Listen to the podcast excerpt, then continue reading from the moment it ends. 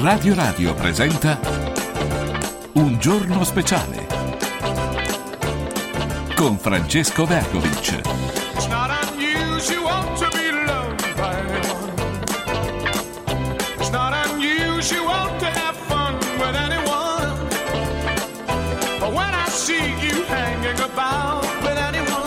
Buongiorno, buongiorno a tutti. Oggi è venerdì ventinove dicembre, le dieci e sette minuti.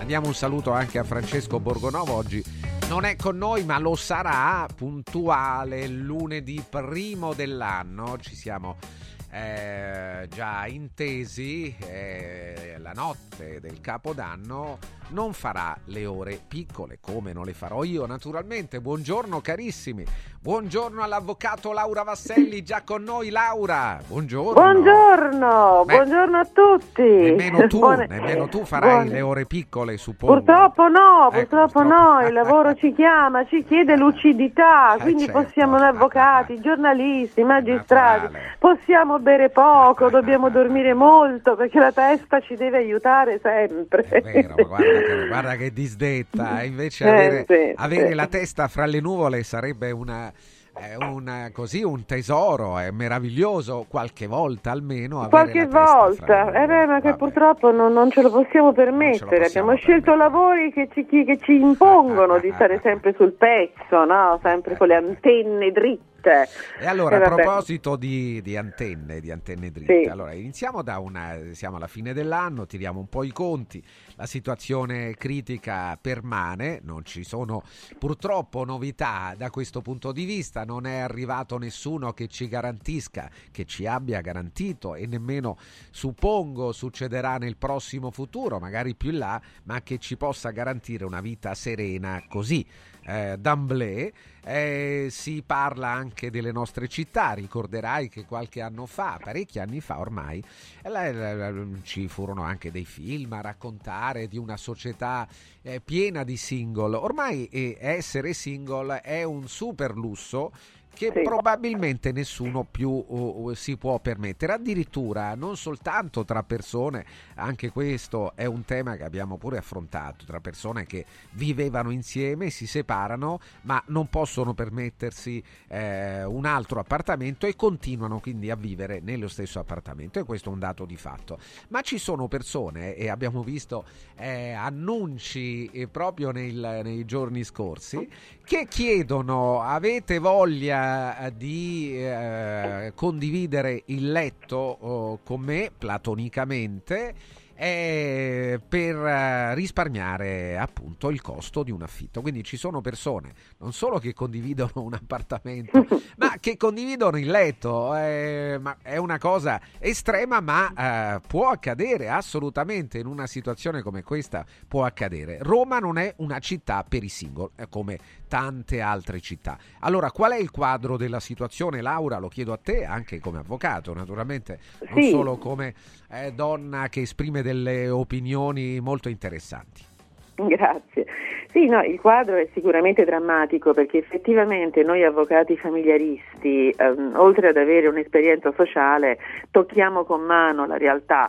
Il problema dell'impoverimento post separazione è un problema oggettivo, è chiaro che due redditi, eh, con due redditi si vive meglio, però ecco, il fatto di essere single eh, complica le cose, anche perché ehm, ai tempi del fascismo c'era la tassa sul celibato, no? Per favorire per favorire il, eh, diciamo il, il matrimonio, la famiglia, eccetera, ma erano tempi in cui il matrimonio è impostato secondo criteri che oggi non esistono più, era impostato secondo il principio del sacrificio, dell'impegno e di una missione che era quella di far figli. A proposito di missione, c'è stata anche questa polemica sulle affermazioni della, della Lavinia Mennone, che avrebbe eh, incitato sì, le ragazze sì, a riscoprire sì, sì. la missione della maternità.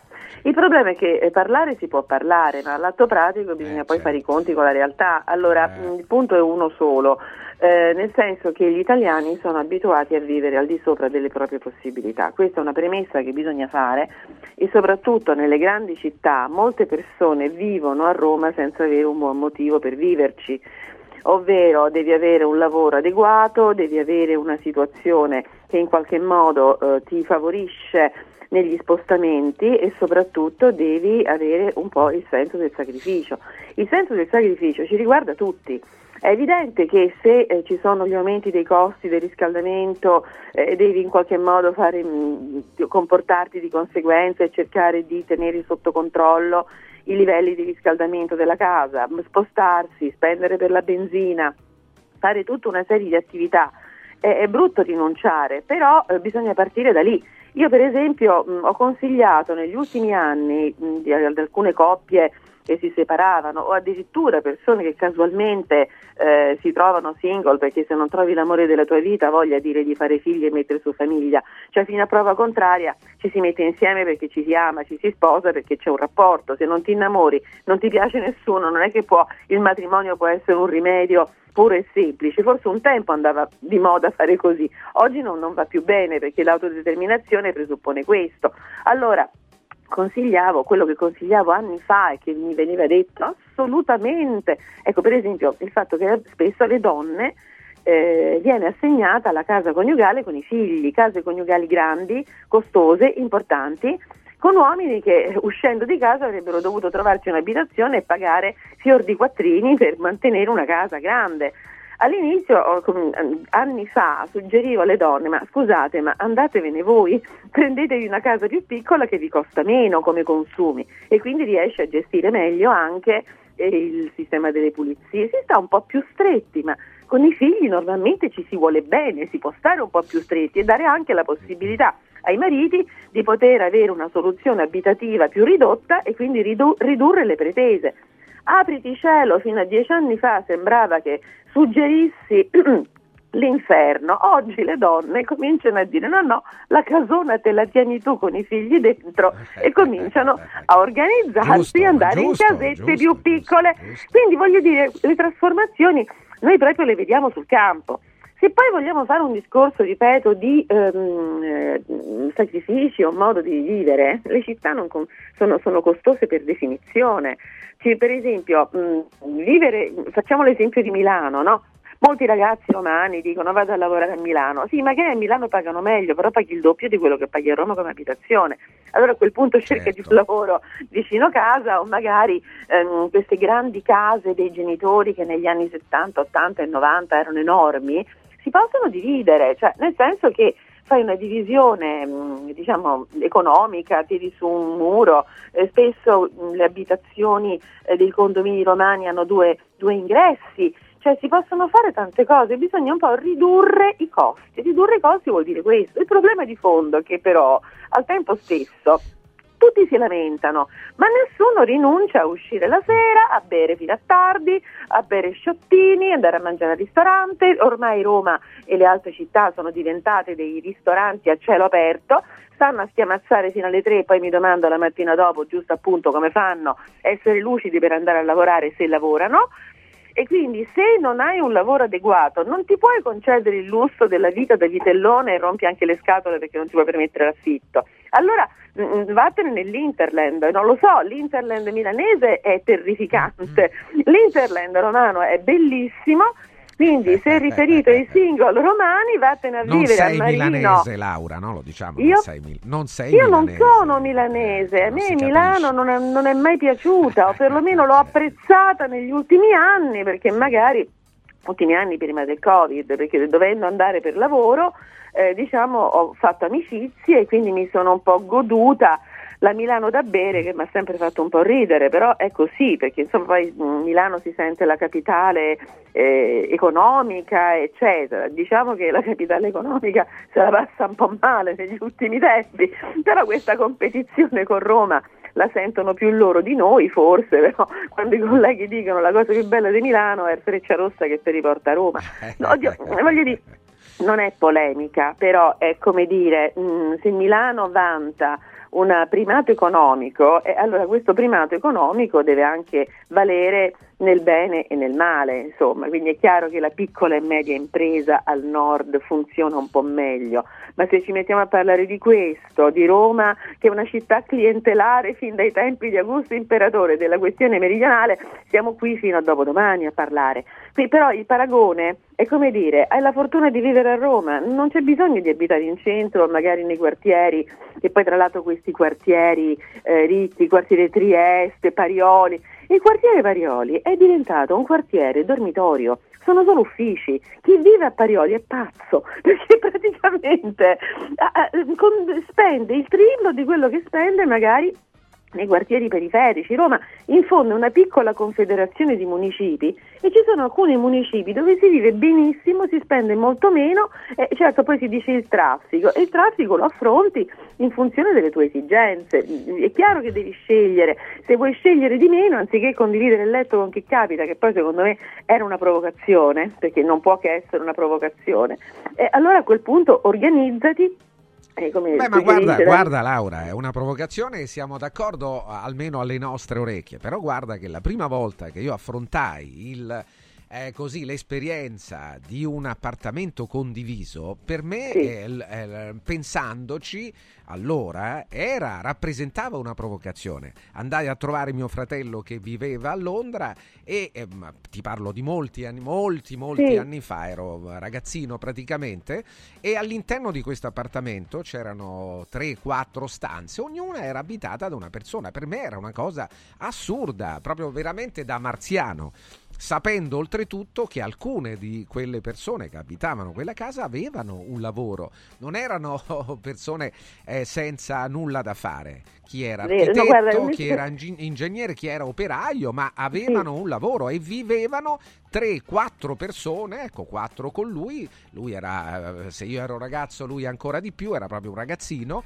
ma voleva fare quell'esperienza londinese e, e per me rappresentava una estrema provocazione, invece era vero, quindi può succedere, eh? Può succedere, ma Londra è già un'altra dimensione rispetto a noi, perché gli inglesi hanno la modestia che noi non abbiamo, non sono sbrassoni come noi, no? Io lo vedo anche, noi ogni tanto facciamo anche queste valutazioni, no? Questi studi romani, sì, questi sì, colleghi sì. Che, si, che fanno la colletta per pagare affitti alluc- allucinanti per stare in un palazzo storico del centro, che poi il cliente come fa venendo no, già non si parcheggia, pure in centro, vuol dire tu le... ecco, in, ecco, invece l'avvocato L'avvocato inglese mh, allo, allo studiolo è, è dimensionato, non è tutta questa, questa piacioneria che è tipicamente romana. Vedi, io già da allora, che anch'io andavo in Inghilterra d'estate a imparare l'inglese, ma me ne andavo a Cambridge, stavo in famiglia, pagavo poco, se volevo andare a Londra prendevo il treno e, e, e quindi spendevo di meno, cioè non mi spendevo tutto quello che guadagnavo lavorando nei pub e nelle serre, perché io andavo a lavorare d'estate. E quindi questa dimensione della stanza, che ancora oggi è considerata umiliante, no? Per esempio, quel poveretto si è separato e è vivo in una stanza. Eh, ho capito, ma non, è, non c'è nulla di vergognoso a dire che condividi con altre persone degli spazi questo di vita, è vero, perché questo, poi, perché poi se lavori, ecco, perché se lavori non ci sì. stai mai a casa.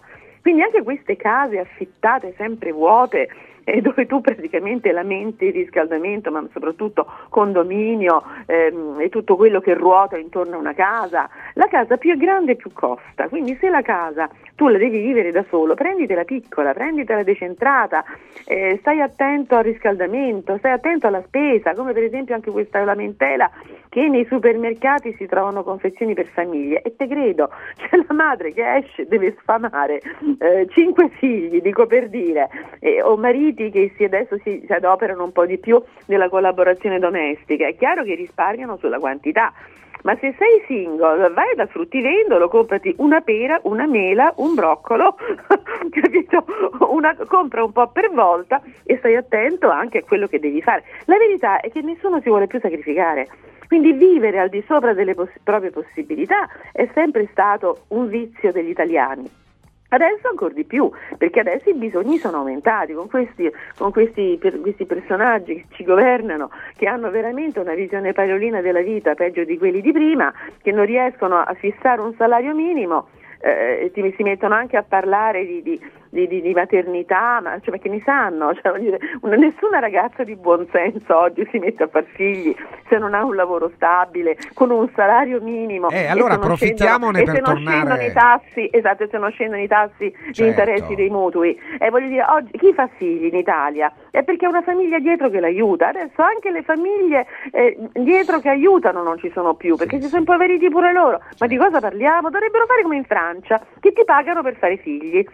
Cioè più figli fai e meno tasse paghi. Allora e ecco, no, rispondiamo anche le ragazze madri. Rispondiamo alla Mennuni, perché eh, come si fa? Un uomo che fa, un uomo, una donna, insomma, che fanno politica, che sono rappresentanti politici, a parlare con questa leggerezza della massima aspirazione delle, delle donne. Appunto, è una visione pariolina, nel senso che non hai, sono rimasti indietro, non hanno contatto con la realtà, non scendono per strada a vedere come funziona, non entrano nelle case a chiedere come va. Questo fa il politico, non sta sul suo scranno a, a, dall'alto delle sue possibilità economiche a predicare agli altri come si fa. Non funziona così.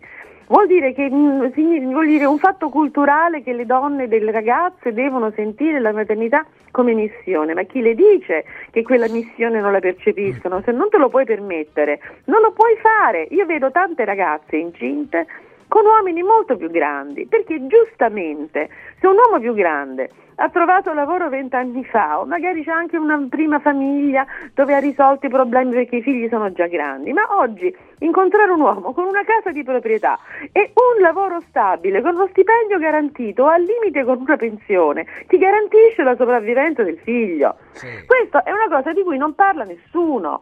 O addirittura ragazze che vogliono un figlio tornano incinte a casa, una volta tornare incinte a casa era una vergogna, oggi è una festa perché i nonni giovani tirano su il bambino mentre la, la ragazza continua a studiare, cerca un lavoro e intanto quantomeno eh, si contribuisce a, alla crescita sociale, alla crescita di questo welfare, capito, di cui si parla tanto ma che nessuno sa di cosa parla evidentemente. Cioè invitare a fare figli in un momento storico dove non, veramente non sono capaci di stabilire un salario minimo è una presa in giro. Io non, non riesco a capire come non se ne rendono conto.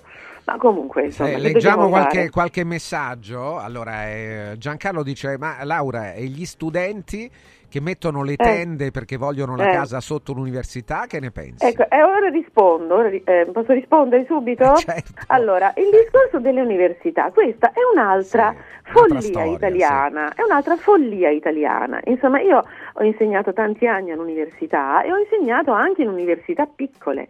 In Italia ci sono piccole università dove si studia benissimo e ci sono anche i campus, dove non si spende niente. Questa cosa che vuoi studiare a Roma, a Milano, è una follia. Tu non vuoi studiare se vuoi andare a Roma, a Milano, vuoi andare a divertirti nella grande città, perché negli Stati Uniti, a Berkeley, sono quattro, l'università americana più importante del mondo, sei un piccolo centro, ma andate a Camerino, andate a Cassino. And- se volete studiare, andate nei luoghi dove si studia. Io da ragazzo ho fatto la scuola di specializzazione a Camerino, perché a Roma non c'era, e mi sono trovata benissimo, perché per studiare devi stare in posti isolati dove c'è una vita universitaria. Andate a Perugia, a Perugia le case le trovate. Non andate a Milano, che ve ne frega di andare a Milano, poi non è sta grandissima università a Milano. Voglio dire, non, non, non montiamoci su queste cose. Allora fer- vuole... ferma lì un attimo perché voglio leggertelo. Pietro, buongiorno, applausi eh, alla Laura Vasselli, e un altro: la disarmante saggezza dell'avvocato Laura Vasselli, spettacolare. Un altro dice che hanno, si sono, oh, perché non era evidentemente la quadrifoglio immobiliare, ci hanno rimesso diecimila euro eh, perché Oddio. hanno fatto tutto attraverso agenzia immobiliare e via, vabbè, insomma dipende poi ognuno. Eh, qualcun altro chiede il filo diretto. Sì, certamente, se Laura ha ancora tempo possiamo farlo il filo diretto con, con te Laura. Sì. Hai ancora minuti per noi? Sì, sì, certo. Allora sì, sì. zero sei ottantotto trentatré zero trentatré zero sei ottantotto trentatré zero quaranta tra poco poi lo continuiamo. Come mai gli stranieri fanno figli, eppure tanti, ma in condizioni economiche peggiori delle nostre, si chiede Gianluca.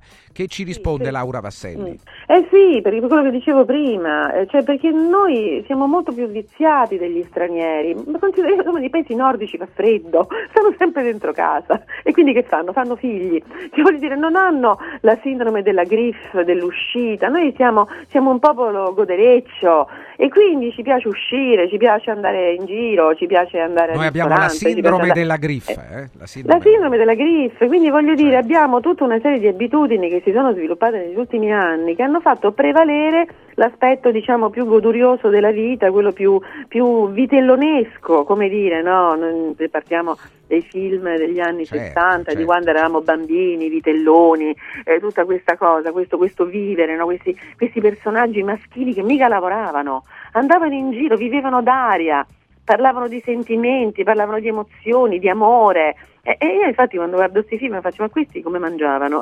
Facciamoci qualche domanda, la vita reale è un'altra, non è l'immaginifico di un Fellini che ha aperto un filone e che poi è andato avanti in un certo modo. Poi ripeto una cosa che io dico sempre: Roma è una città clientelare sin dai tempi di Augusto Imperatore. I clientes stavano a corte nella speranza di rimediare qualche cosa. Io che sono romana, nata da genitori nati a Roma, noi siamo romani da parte di papà, da diverse generazioni, io percepisco ancora questa cosa, tanta gente che sta qui a Roma, che gira a voto tutto il giorno, non ha motivo reale di stare qua, se non quello di cercare di, di, di, di, di prendere qualche cosa che non so da quale parte può cadere. Non cade la manna a Roma, Roma è una città difficile, ci devi essere nato, devi sapere quali sono le strade giuste, gli orari giusti per muoverti. Avere famiglia a Roma è fatica. E infatti, adesso poi mh, ne, ti dirò, Francesco, ti, ti scriverò a parte, abbiamo pubblicato un libro, La città in quindici minuti, sì, dove ah, abbiamo elaborato, sì, è molto interessante, con un'associazione culturale, sta uscendo, uscirà a fine gennaio, dove abbiamo ipotizzato veramente il, il, il caso di, di, di vivere nei singoli municipi col principio dell'autosufficienza, no? Roma è una città grandissima, è come Londra, sono metropoli, mentre invece Milano e Parigi sono piccole, come Firenze, cioè Milano, Parigi e Firenze sono come il quarto e il terzo municipio, per, per capirci. Quindi qu- nelle città piccole è tutto più figo, tutto più bello, invece nelle metropoli come la nostra, se tu non organizzi a livello amministrativo, a livello sanitario, a, a livello, a tutti i livelli delle esigenze sociali, se non organizzi tutto a livello municipale, dove ognuno se ne sta nel suo municipio e quindi mh, diminuisci il traffico, esaurisci quelle che sono le sue necessità essenziali, già sarebbe diverso. Invece no, le persone prendono la macchina e vanno in giro, io vedo tutta gente che gira, che gira, che si guarda intorno, ma non c'hai fretta, ma se prendi la macchina perché devi andare da qualche parte. Invece su Roma questa dimensione che vediamo chi c'è, questa cosa che ci sono cinque feste, tu vedi tutte e cinque le feste e vedi chi c'è. E ma ti scrivono, ti scrivono Laura però, ma scusi avvocato, eh, scrive sì, Eros, ma l'università di Cassino ha la stessa sì, valenza della Sapienza? Allora, sicuramente Cassino no, perché è più piccola, ma le posso assicurare che l'università di Camerino, che è un'università antica, è nata nel millequattrocentotrentasei, è un'università di grandissima tradizione. Da Camerino escono giuristi eccellenti, escono farmacisti eccezionali, c'è veterinaria, ci sono delle facoltà, anche agraria credo che ci sia, ci sono queste facoltà che i giovani pos- potrebbero sfruttare anche per trovare una modalità di esercizio professionale in aree, diciamo, molto belle, e quindi venire a Roma come turisti. Io ho molti amici che si sono trasferiti nelle Marche da Roma e magari hanno degli allevamenti, hanno delle coltivazioni, hanno lasciato l'università di Roma, l'hanno ultimata lì e fanno una vita molto più sana, molto più ricca di, di, di natura, anche di amicizie. Ehm, c'è una, una sottovalutazione del territorio italiano eh, che, che, che, che dovrebbe essere un po' ripresa in considerazione. E quindi io tutto il mio tempo libero lo passo lì, proprio per staccarmi un po' da questa dimensione cittadina che, che uccide anche chi ci è abituato. Bisogna un pochino riposare la testa, stare nel, nel verde, e ripeto, io parlo di Camerino perché è quella che conosco meglio, però ci sono anche delle piccole università, c'è l'Insubria Nel, nel, nel Cilento, nel, nel, in Campania, eh, c'è l'Università della Calabria, a Reggio Calabria c'è un'università molto bella. Allora, la valenza, diciamo, di, di, di qualità. Allora, il certificato di qualità te lo dà il docente, perché io che ho studiato a Roma la Sapienza, anche perché c'era solo quella, e fortunatamente ero pure vicino casa, queste sono le fortunelle della vita. Ecco, mh, ho avuto dei docenti ottimi, ma ne ho avuti anche di pessimi. Quindi magari mh, l'università la fa il docente, il docente delle materie fondamentali. Quindi è evidente che però eh, il rilascio del titolo legale è lo stesso, perché il titolo legale rilasciato dall'università è valido sia da Trento a Palermo, sempre quello è. O per esempio anche Trento. Trento è una delle città universitarie più fantastiche d'Italia. Andare a studiare a Trento è un privilegio. Io ho dei cuginetti che vivono a Latina, sono andati tutti a Trento, sono tutti entusiasti e alcuni pensano... Cioè, possiamo ancora fare delle scelte che possiamo ci convengano. Fermati sì. Laura, torniamo sì. da te tra poco, abbiamo eh, messaggi degli ascoltatori e anche la possibilità di parlare con l'avvocato Laura Vasselli.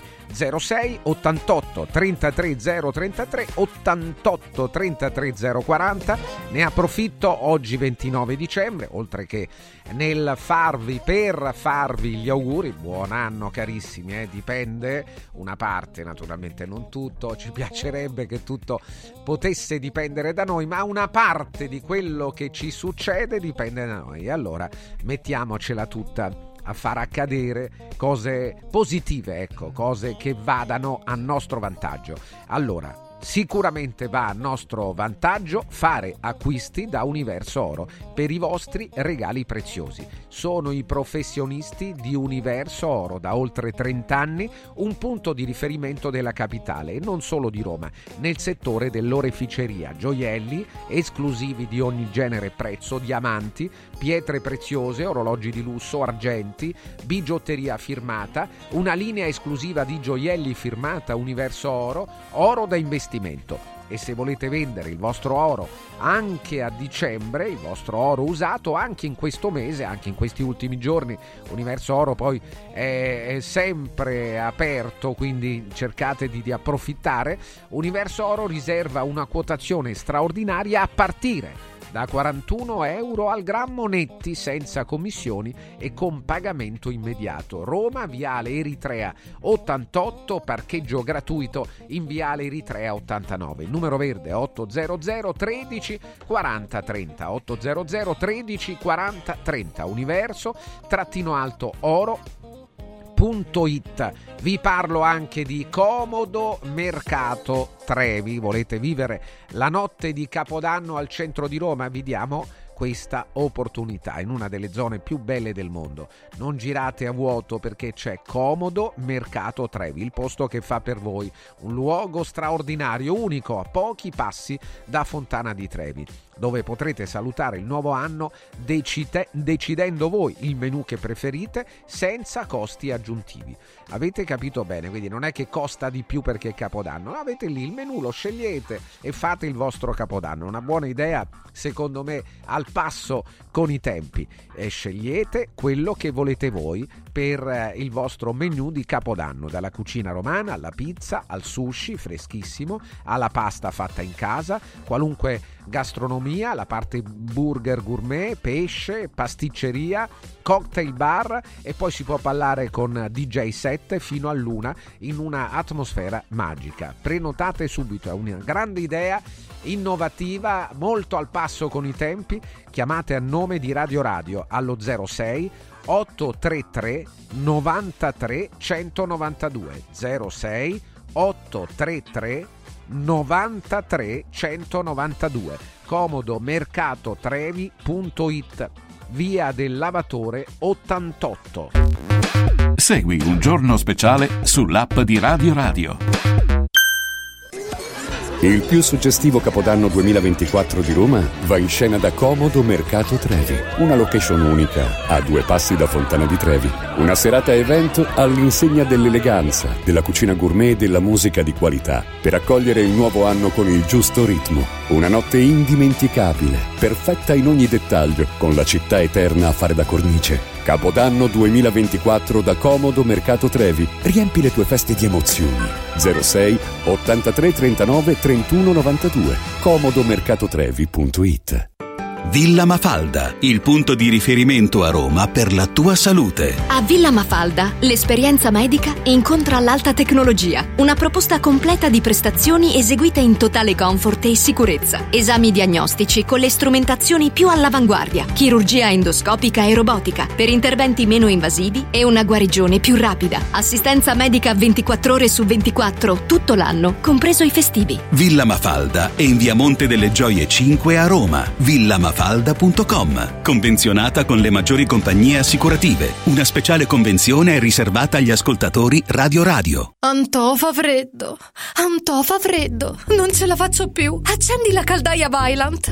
Ecco fatto, amore, l'ho accesa. Mmm, Antò fa caldo. Pochi giorni fa con la Calor Plus ho installato una caldaia a condensazione della Vaillant con sole dodici rate da novantacinque euro e mi hanno anche regalato sette anni di garanzia. Eh, con questa caldaia mi sto togliendo tante soddisfazioni. Fallo anche tu con la Calor Plus. Chiama subito lo zero sei ottantasei ventuno trentasei settantuno.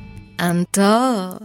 Il Natale è d'oro da Universo Oro. Se vuoi vendere il tuo oro, questo è il momento giusto. Universo Oro ti offre una quotazione straordinaria a partire da quarantuno euro al grammo. quarantuno euro al grammo netti, senza commissioni, con pagamento immediato. Ottieni il massimo. Scegli Universo Oro, dove il Natale è d'oro. ottocento tredici quaranta trenta. universo oro punto it.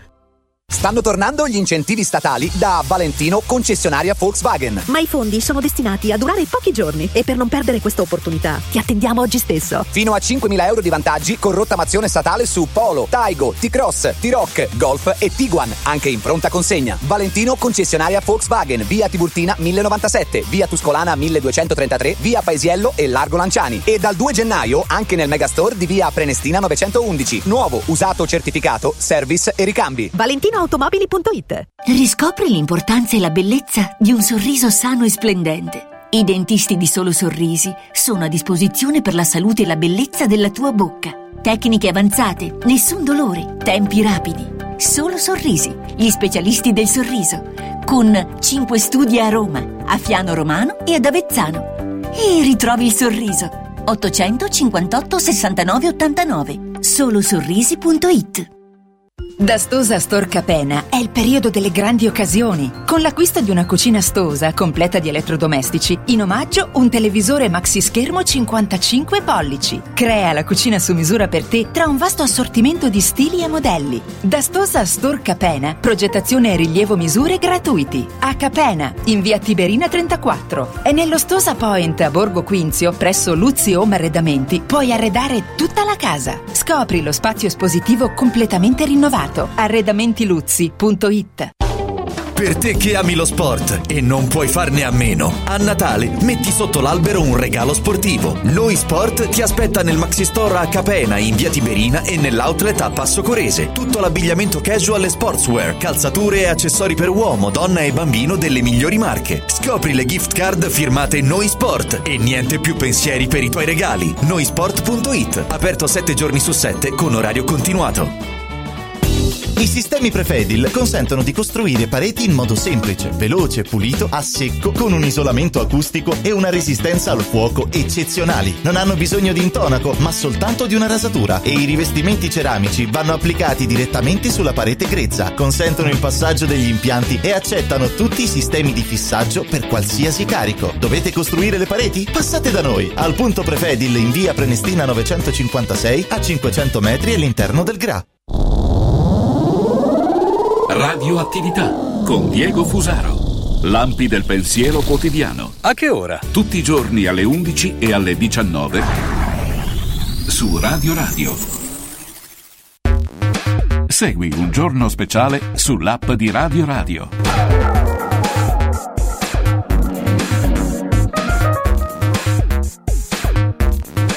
Siamo qui dieci e quaranta, venerdì ventinove dicembre, l'avvocato Laura Vasselli con noi. Laura, buongiorno. Buongiorno. Buongiorno, allora, buongiorno. Allora, un altro della gentilissima avvocato ha dimenticato l'Aquila, fantastica università, scrive un ascoltatore. Eh già, aggiungiamo certo. Anche l'Aquila, come no. Certo, Mabel, ma come no. Mabel dice buongiorno, tutto giusto e bello quello che dice l'avvocato. Sarebbe interessante sapere in quale quartiere di Roma vive la dottoressa. Io vivo in Roma Nord-Est, vivo a Montesacro, sono montesacrina, è praticamente il municipio tra i più grandi di Roma perché mh, comprende anche eh, il Tufello, Valmelaina e tutta la parte nuova eh, che era il nuovo Salario. Io abito praticamente da queste delle parti di Piazza Sempione e quindi abito praticamente in due secondi, ho la Tiburtina sul lato sinistro, i Vasselli sono tiburtini e quindi, ah, quindi stai, sei a casa, e quindi sì. Diciamo sono praticamente a casa, ci siamo un po' spostati sul lato della Nomentana. Allora zero sei ottantotto trentatré zero trentatré, un attimo che arrivo agli ascoltatori in linea. Un altro ascoltatore dice Roma, gli stessi abitanti di Parigi, Londra, quattro volte più di Roma, si informi. Esatto. Caro avvocato Vasselli, ma non so sì, perché era, un, era una proporzione eh, per eh, dire eh, che era grande, lo so che Londra è quattro volte, però voglio dire rispetto a Milano e Parigi che sono, sono piccoline. È facile andare, capito, su Wikipedia e poi contestare chi parla. Va bene. Silvio, buongiorno. Silvio, buongiorno. Buongiorno. Voce, voce Silvio, voce, voce. Avvoca- avvocato o avvocata? Come vuole lei? Io, io, io preferisco avvocata perché si declina, per, per una questione avvocata, grammaticale. Sì, eh, eh, sì, perché ho visto che si sono litigati anche nel governo. Sì, pure, quindi... pure su questo si litiga. Sì, allora senti, le due cose le sì. Silvio, ma sei, sei... non ti capiamo, eh? Vediamo un po' di eh, aspetta un attimo. Sì, hai una voce sì. terribile, sì. Pronto? Sì, sì, sì. Sì, mi sentite? Sì, adesso sì. meglio, adesso meglio. Ecco, nel millenovecentosettantotto esisteva la cittadella dello studio e del sonno a Casal Bertone. Sì. Mio cugino è venuto dalla Calabria e affittò queste case che davano lo Stato a duecentomila lire, duecentocinquantamila lire, dove lui studiava, dottoressa, e sì. nello stesso tempo dormiva e aveva il bagnetto in camera. Era Visto? solo una... Eh, vede? Eh, io andavo a scuola lì vicino e non lo sapevo. Eh, eh. Io lo sapevo e certo. c'era l'università che ce l'aveva un chilo di schioppo. Sì. E sì. poi devo dire un'altra cosa, aspettate, non mi chiudete. No. Non mi è piaciuto eh. di lei, dottoressa, una cosa eh. che ha detto. Eh. Il vecchio e la bambina, la giovane. Eh, lo so, deve, lo che, so. Che deve andare con il vecchio, ascolti, per pagare eh, la scuola, per farlo crescere. Questa è una cosa bruttissima, secondo me. Ma lo so che è brutta. Istiga queste giovani donne. Sì.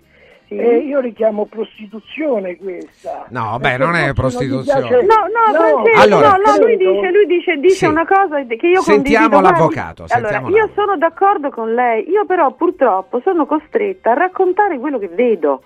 Io non è che sono d'accordo quando dico queste cose, certo. io dico che purtroppo sono cose a cui assisto, che è diverso. Quindi voglio dire, a parte che il discorso che fa lei è un discorso molto femminista, perché le femministe americane della prima, della prima ora, quelle, quelle vere, avevano una teoria assolutamente rivoluzionaria e polemica. Adesso sto per dire una cosa che mi odieranno in parecchie, però le femministe della prima ora dicevano che non c'è molta differenza tra la casalinga e la prostituta perché entrambe fanno sesso in cambio di mantenimento. Questa è quindi terribile, eh? Ecco, questa è terribile, è terribile però, terribile. Però quando, quello che dice Silvio sì. è interessante perché ha ragione, cioè non bisogna arrivare al livello che io devo scegliere uno più vecchio perché mi può mantenere, ma se io voglio un figlio e non ho nessuno che mi aiuta, diventa una prostituzione necessitata, non è più una scelta, capisce Silvio? Anche a me non piace, a me piace vedere le coppie giovani, le ragazze incinte con i fidanzati che le abbracciano, eccetera, ma il momento storico non permette di poter fare questa cosa in modo spensierato, se non c'è una famiglia dietro che ti aiuta non è possibile, è questo quello che mi urta a vedere da parte di chi ci governa in questo momento, che promuove la maternità ma non promuove il lavoro. Ma se tu non mi promuovi il lavoro, come lo mantengo il figlio che vuoi che io faccia? È una follia, trovo che sia fuori del mondo, e quindi tra le tante soluzioni tragiche di, di avere figli c'è questa. Io le vedo queste ragazze giovani con questi uomini attempati, non mi piace, ma evidentemente se proprio vuoi un figlio e vuoi qualcuno che te lo mantiene devi andare da uno che, ti, che si può permettere di mantenerlo, capisci? Eh, noi vorremmo essere migliori come uomini, vorremmo poter, uomini e donne intendo, vorremmo uh, poter avere una maggiore disponibilità, ma questo è quello che ci viene consentito, eh. Aggiungo eh. alle tue parole, qui c'è eh, una, un ascoltatore dice: quanta ipocrisia in questa avvocatessa, avvocata ecco. o avvocato, gli stranieri sono qui perché ecco. vogliono vivere come viviamo noi. Esatto, perché gli stranieri, siccome è una novità, ipocrita mi sembra un aggettivo inadeguato, forse ipocrita è chi parla in questo modo, perché magari i figli ce l'ha grandi, si esce la sera, non ha problemi e, e quindi è, è seccato nel vedere che si sta creando una cittadinanza di stranieri, ma è ovvio, gli stranieri vengono da situazioni di povertà assoluta e quindi quando vedono che qui viviamo in questo modo, noi li facciamo venire perché non vogliamo più pulire le case, non vogliamo più fare gli elettricisti, non vogliamo più fare i muratori, e allora in genere chi parla come questo signore è quello che paga in nero lo straniero.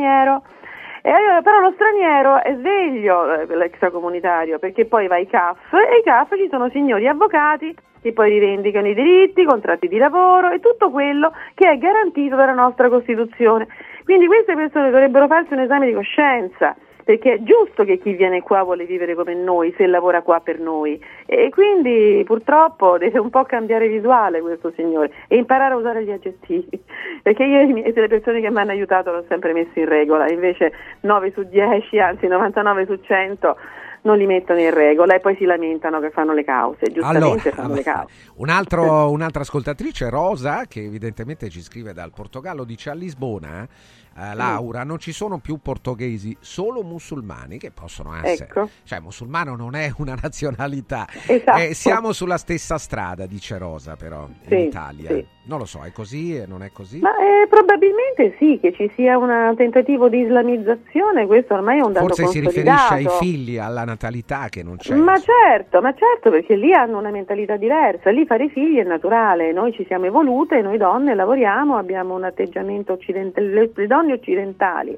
vanno verso l'indipendenza economica, tra l'altro c'è sempre stata una tendenza all'indipendenza economica, questo già dalla fine della seconda guerra mondiale, le donne hanno cominciato a rendersi conto, le partigiane, le prime partigiane erano donne che già lavoravano prima, erano tutte insegnanti che poi si sono affermate anche nella politica, quindi diciamo si, si va verso una indipendenza che spesso esclude la maternità, molte donne i figli non li vogliono, sotto questo profilo eh, forse c'è anche un'evoluzione, a parte che siamo dieci miliardi e quindi questa cosa andrebbe anche valutata e tra un po' non ci sarà più da mangiare per tutti e questa è una cosa di cui si parla poco, quindi questa incitazione a fare figli è finalizzata a cercare di migliorare il welfare, questo è ipocrita, cioè il fatto di dire fate figli è perché altrimenti tra un po' non ci saranno più soldi per pagare le pensioni, perché quei soldi vengono investiti diversamente, quindi non essendoci figli piccoli, non essendoci bambini, si, si inceppa il sistema del ricambio pensionistico e tutto quello che ruota intorno al welfare.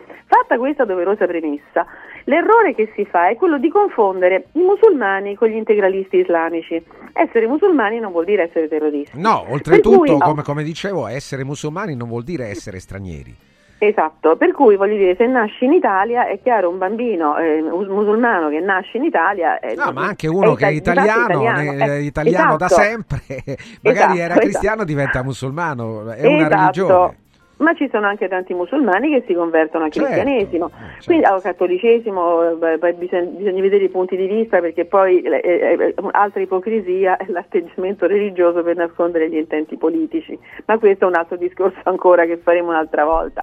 Ora, il fatto che mh, ci sia una tendenza da parte di islamici a riprodursi con più facilità perché le donne hanno ancora questo ruolo primario che fa parte della loro religione, della loro cultura, anche perché per i musulmani, attenzione, il diritto coincide con la religione, cosa che non è per, per tutte le altre religioni, cioè la, il, il credo religioso è una libera scelta personale. In Italia è anche un dato sensibile, cioè parlare della religione altrui eh, è vietato, mentre invece loro hanno la religione che coincide con il diritto, sì. E quindi hanno una eh, fermezza, una durezza, una, una, diciamo una, una forza, una carica eh, politica sicuramente più forte di tutti gli altri. Eh, ora noi assistere passivamente a tutto questo è anche l'effetto del fatto che evidentemente non c'è C'è, c'è questa, questo vizio che abbiamo di vivere attraverso i servizi degli altri, eh, beneficiare di aiuti che non sono italiani, eh, e quindi è chiaro che gli italiani sono destinati a estinguersi se l'italiano non si rimbocca le maniche, e dovrebbero cominciare proprio quelli che ci danno buoni consigli dall'alto, che danno buoni consigli ma non danno gli strumenti per poterli attuare. Avanti quindi, con i messaggi, appena hai finito lo, andiamo avanti, Laura. Finito, eh. finito. Allora, l'avvocato che sta parlando è meravigliosa, eh, come si chiama? Laura Vasselli. Risentirò Grazie. Questa puntata, tanti complimenti, auguri di buon anno. Un altro dice: anche gli spacciatori, Laura, sono ormai stranieri, per dire che Eh, sono tutti Vabbè, quelli da sempre, no, quelli sono... da sempre un altro ancora invece ti, ti dice eh, ma la città, lei è una socialista, la città è in quindici eh. minuti e insegna pure all'università. Io abito all'Eur e ho un unico lavoro in via Veneto, in quindici minuti neanche con l'elicottero. Ma in che mondo vive? Eh... Ma vivo in un mondo dove le persone pretendono di abitare lontano da dove lavorano. Allora o cambia lavoro o cambia casa, eh, che palle. Se vuoi vivere a Roma ti devi organizzare, e, e se no ti sacrifichi, viaggi, stai nel traffico e non rompi le scatole, non lo so. Allora, oh, no. Sì, è una storia insegna, bisogna essere ricchi per fare famiglia e figli, o si diventa ricchi facendo famiglia e figli, scrive Dario, cioè devi essere ricco per fare famiglia e figli. È oppure... vero, l'ho appena detto, è sempre quello che ho detto tutta la trasmissione, ho detto questo, cioè nel senso che se non hai una famiglia dietro che ti aiuta non, non ce la fai da solo, cioè, ca- la direzione è quella, eh, la direzione la è che ormai quella, i nonni esatto, non riescono esatto. più nemmeno a badare a se stessi, i nonni esatto. di oggi. Lunga vita ai nonni, Lunga perché vita con la pensione dei nonni che, che studiano, che consentono ai figli di studiare all'università, perché i genitori non ce la fanno. Eh, Marcello, tutta la mia stima per l'avvocata, anche Grazie. Marco da Civita Castellana, tanti complimenti Laura.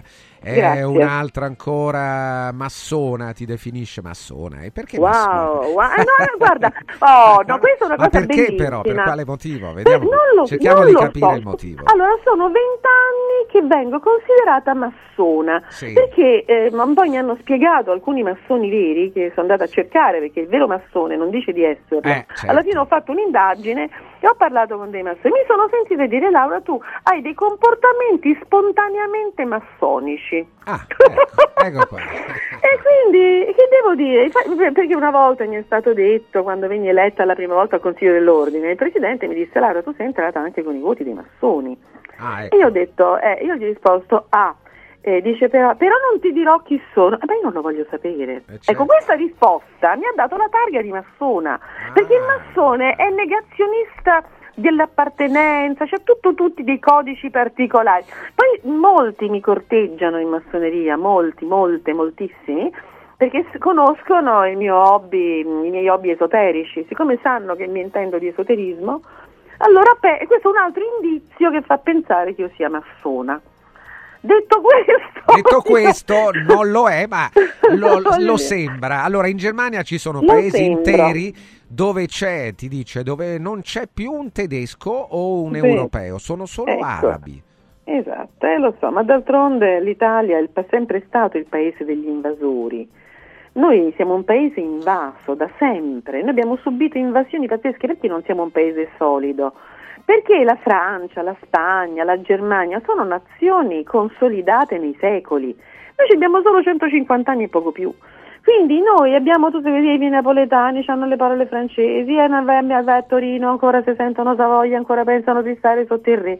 E poi vai in Toscana, c'è il Granducato di Toscana e ci stanno i nobili che invitano gli inglesi, che poi secondo me nascere in Italia dopo il millenovecentoquarantacinque, se nasci nobile, e poi nasci fallito, perché i nobili sono decaduti. Vai, vai in Sicilia, allora c'è più magna, dalla Magna Grecia, e poi c'erano gli arabi. Ma che, ma che pretendiamo?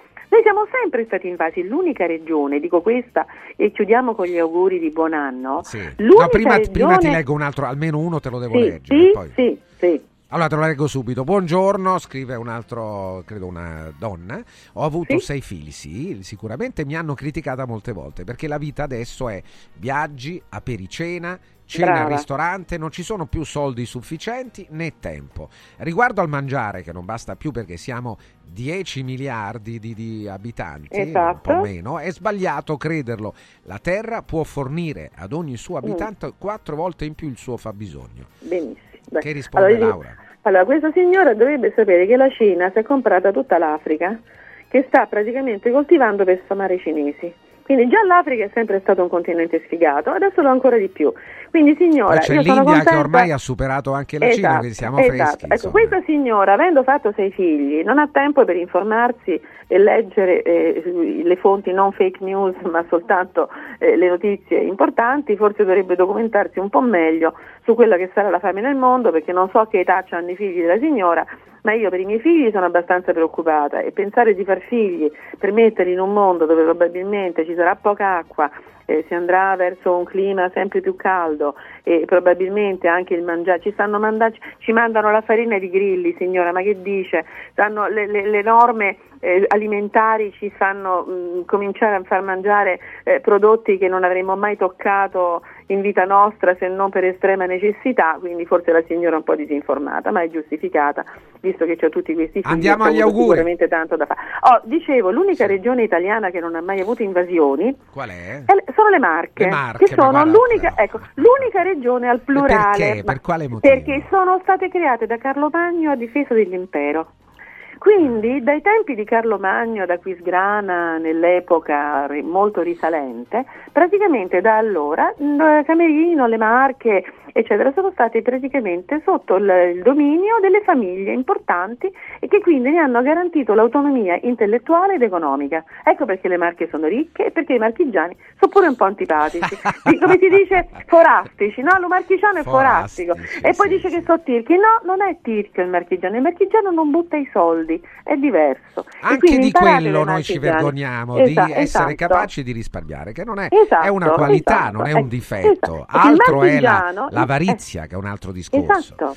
Esatto. Il marchigiano non sì. butta i soldi eh, no, e, quindi, meglio, no? e quindi entri nelle loro case dove non manca nulla, ma stanno molto attenti, sanno risparmiare perché e sono autonomi, hanno I questa autonomia auguri, intellettuale. I tuoi auguri, quindi, Laura. Diventate marchigiani. Auguri a tutti. Ciao Laura, grazie all'avvocato Ciao. Laura Vasselli. Grazie a voi. Ci sentiremo nei prossimi giorni. Attenzione, da Arte Arredamenti fino al trentuno, fino al trentuno, oggi, domani e domenica, perché pure domenica, trentuno dicembre, Arte è aperto, e poi è aperto, bisogna dirlo, al plurale, perché i punti Arte sono tanti. A Roma per esempio è in Viale Colli Portuensi cinquecento, Via di Torrevecchia mille e trentacinque, Via Quirino Maiorana centocinquantasei, Via Il Debrando della Giovanna uno, chilometro tredici, zona commerciale Aurelia Massimina, e a Lissone, la patria del mobile, e stiamo parlando di arredamenti,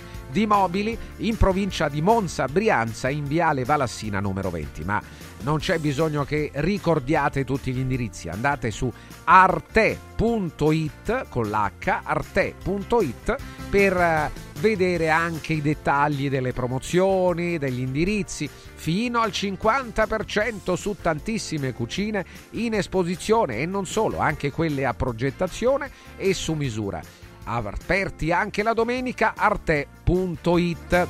Vi parliamo di occhiali in cantiere, anche qui la promozione è strepitosa, parliamo è del cinquanta Special Christmas, sono gli ultimi giorni del cinquanta Special Christmas, cioè lo sconto eccezionale del cinquanta per cento su tutti gli occhiali da vista completi e anche su tutti gli occhiali da sole dei migliori marchi, fino al trentuno dicembre. Allora, per gli amici di Frosinone sapete che c'è questa bella idea millenovecentoventotto Limited Edition, cioè l'occhiale ufficiale del Frosinone Calcio, millenovecentoventotto esemplari. Allora andate a vedere questi occhiali nello store di Frosinone in via dei Monti Lepini, chilometro sei e duecento, un'idea formidabile da regalare a tutti i tifosi giallo-azzurri. Sul sito poi occhialincantiere punto it è possibile prenotare una visita gratuita con l'ortotista, il contattologo oppure una visita specialistica. Occhiali in Cantiere, Capena, Colleferro, Frosinone. Segui Un Giorno Speciale sull'app di Radio Radio. Mauris, il numero uno del risparmio per la casa e la famiglia. Eccola qua, sono Babbo Natale. Sì, dico proprio a voi. Volete passare un Natale speciale? Venite da Mauris per tutti i vostri regali di Natale, giocattoli, profumeria, articoli per la casa e tante decorazioni ai prezzi più bassi d'Italia. Eh, ma avete scoperto, eh? Tanti auguri di buone feste da Martufello e Mauris, i grandi magazzini italiani del risparmio. Mauris, di più Ninja. Mauris! Ti abbiamo aiutato a guidare in sicurezza ovunque tu fossi diretto. Ora ti porteremo in un futuro migliore. Carroom, l'unica concessionaria esclusiva Volvo a Roma. Carroom, al chilometro trentatré e sette, carreggiata interna del Gra, uscita uffici finanziari. Da Carroom trovi anche offerte vantaggiose di noleggio e, oltre alla normale manutenzione, puoi fare la revisione, sostituire i pneumatici e avere un eccellente servizio di carrozzeria. Carroom, più Volvo di così. Volvo Carroom.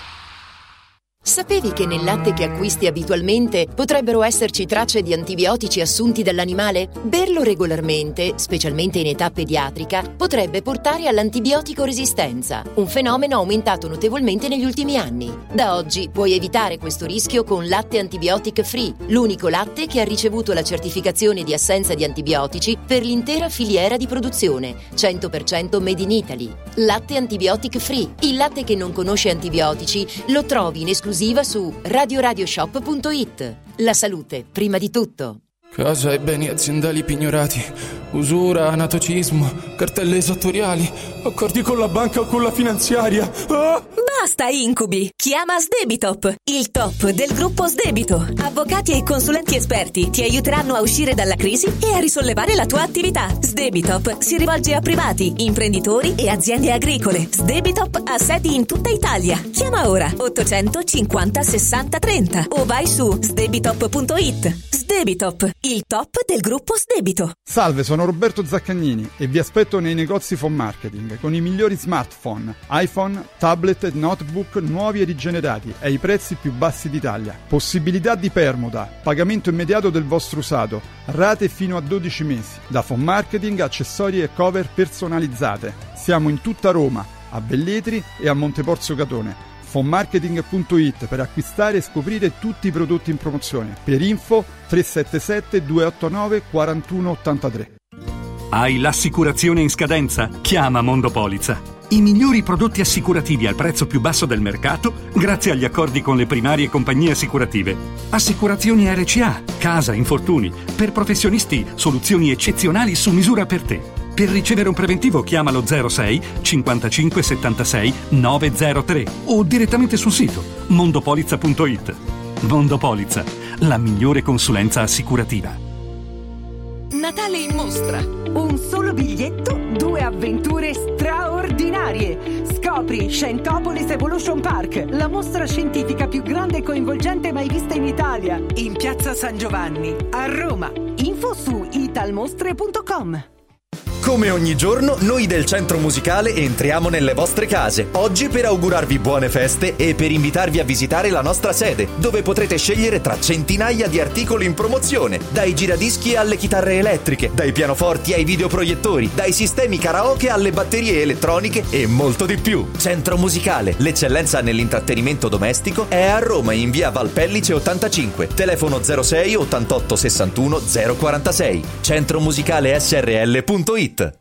Il regalo perfetto per chi ami? Il benessere! Forum Sports Center per questo Natale ha attivato la promo Happy Sport and Wellness. Regala un mese socio open a sessantanove euro o un mese di corso sportivo a soli quarantanove euro. Scopri di più su forum roma punto it o vienici a trovare a Roma in via Cornelia quattrocentonovantatré. Happy Sport, Happy Wellness, Happy Christmas con Forum Sports Center.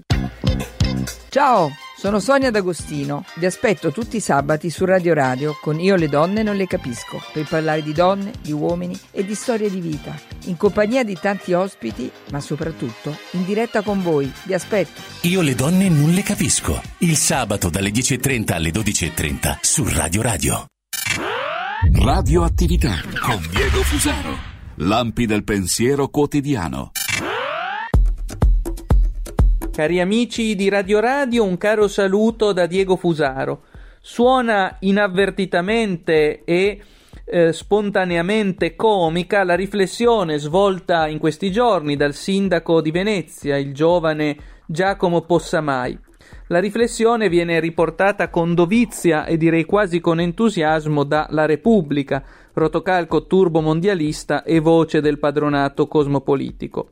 Possamai ha sostenuto che per il P D è di fondamentale importanza conquistare voti dell'elettorato fluido.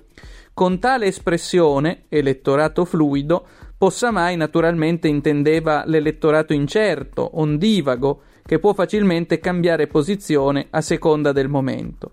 E già questo di per sé meriterebbe una riflessione, dato che ormai il P D si rivolge agli indecisi, agli incerti, ai fluidi appunto, quasi come se non avesse una propria identità, o se si preferisce, come se la propria identità fosse ormai a tal punto fluida e proteiforme da poter accogliere al proprio interno, se non altro come votanti, tutti indistintamente. Sotto il profilo generale la riflessione di Possamai era perfettamente di buon senso, dato che ormai il P D è un partito fluido appunto che si rivolge a tutti e a nessuno, e dunque la sua considerazione coglie nel segno. E tuttavia l'espressione utilizzata da Possamai si presta anche a un'altra chiave ermeneutica, quella secondo cui il P D deve puntare sull'elettorato fluido nell'accezione postmoderna, vale a dire l'elettorato che ha aderito alla coolness globalista, coolness globalista secondo cui non esistono fondamenti e verità e tutto cambia a seconda dei capricci dell'individuo consumatore. D'altro canto, l'abbiamo detto e ribadito a pie sospinto, il Partito Democratico rappresenta al meglio la sinistra sfucsia arcobaleno, dimentica di Marx, di Gramsci e dei lavoratori e ormai completamente allineata al nuovo ordine mondiale capitalistico senza frontiere. In un suo importantissimo studio intitolato La crisi della modernità, David Harvey affermò che la postmodernità si caratterizza per la fluidità contrapposta alla solidità moderna. In verità, secondo Harvey, si distingue per molti altri motivi, ma tra questi vi è, in posizione non secondaria, la fluidità a cui il postmoderno si è votato. Lo si vede molto bene, ad esempio, nell'ambito dell'erotica, ove il matrimonio e la stessa esistenza secondo natura di maschi e femmine tende a essere superata nel pansessualismo del godimento anomico e nella nuova figura dell'androgino. Insomma, nel tempo postmoderno della fluidità sembra che il P D trovi il proprio ubi consistam, rivolgendosi appunto a un elettorato fluido, dimentico dei fondamenti veritativi del moderno, aperto alla eh, totale assenza di verità e di punti fermi della postmodernità. Insomma, la fluidità che ben conosciamo diventa addirittura un marchio in cui il P D si riconosce e che anzi innalza a propria bandiera. Talvolta le affermazioni possono davvero avere un proprio destino, non solo i libri habent sua fata, ma anche le affermazioni, e in questo caso il destino della formazione di Possamai è di dire la verità anche al di là delle proprie intenzioni, dato che intendeva qualcosa di diverso, ma nelle sue parole è custodito anche questo eh, plusvalore ermeneutico che ci permette di dire che ormai la postmodernità liquida e fluida è l'essenza stessa in cui si riconosce un partito, quello democratico, che non ha più nulla da dire in difesa degli oppressi, dei lavoratori, dei popoli eh, conquistati dal colonialismo, ma che semplicemente insegue le mode fluide della coolness postmoderna. Radioattività con Diego Fusaro. Segui Un Giorno Speciale sull'app di Radio Radio. Le undici e nove minuti, il giorno speciale di Radio Radio. Qualcuno ci chiede di Mario Tozzi, ci sarà, dai, più tardi c'è anche Mario. Ci siamo tutti oggi, ci proviamo ad essere tutti, e qualcuno mi segnala che i bar sono vuoti in giro. Beh, mi auguro che non sia proprio così, però è vero che molte persone sono inguaiate con febbre e influenze e insomma non è una bellissima situazione questa, è nulla di grave naturalmente, ma Eh, non è granché, non è granché. Vabbè, allora attenzione, perché diamo il nostro buongiorno a Raffaele Salina, Raffaele Salina che è con noi in studio, segretario nazionale della F A S Confsal Taxi, che non è neppure solo, è insieme ad un vecchio amico pure lui che ritroviamo Eh, con molto piacere, al quale tra poco faremo anche gli auguri. La figura del tassista, noi tutto l'anno ne abbiamo discusso, non solo noi ma eh, spesso eh, il taxi, il servizio del taxi e la figura dei tassisti ha avuto oh, spazio sulla stampa. Raffaele, buongiorno. Buongiorno, benvenuto. Buongiorno ai radioascoltatori e ai telespettatori. Allora, siete sempre molto gentili ad ospitarci, allora, questo ci fa piacere. Con piacere, noi abbiamo anche una, un percorso eh, comune nel corso della storia, perché ecco c'è Davide Bologna che è collegato con noi. Davide, buongiorno, benvenuto. Buongiorno, buongiorno a tutti, buon Natale passato e buon anno buon a anno, tutti delle, buon anno. I telespettatori e radioascoltatori. Con Davide Carlo Bologna beh, e, e con la categoria dei tassisti eh, spesso siete stati vicino a noi in tante delle nostre battaglie, e noi non facciamo altro che, che ricambiare la cortesia, nel senso di essere, ci sentiamo molto vicini, no, al vostro lavoro, un lavoro comunque che nella maggior parte dei casi, abbiamo sempre detto, mele marce ci sono in tutte le categorie, quindi non capisco perché eh, non dovrebbe essere così per i tassisti. C'è tra i medici, c'è tra i preti, i sacerdoti, c'è anche tra i, tra i cardinali, voglio dire, e i vescovi, tra i giornalisti, eh, tra i giornalisti figuriamoci, c'è in qualsiasi categoria. Però detto questo, noi oggi siamo qui con voi anche per raccontare di qualche bella iniziativa, poi magari Raffaele pure ci, ci darà qualche notizia che vi vede protagonisti, e per parlare proprio della vostra figura. Raffaele, ecco, iniziamo proprio con te, poi eh, salutiamo ancora meglio Davide e eh, torniamo a lui. Allora, io innanzitutto devo ringraziare tantissimo Davide Bologna, perché se ho intrapreso questa attività sindacale eh, lui per me è stato uno specchio del fratello maggiore. E ho, ho preso molto, ho colto molto da lui e dal, eh, dal buon Carlo che, che adesso ci ascolta da lassù, e che hanno sposato sempre le cause di questa categoria. Beh, il tassista, il tassista è un, una figura che diciamo è stata più volte eh, in quest'ultimo anno che ci sta lasciando eh, diciamo screditata.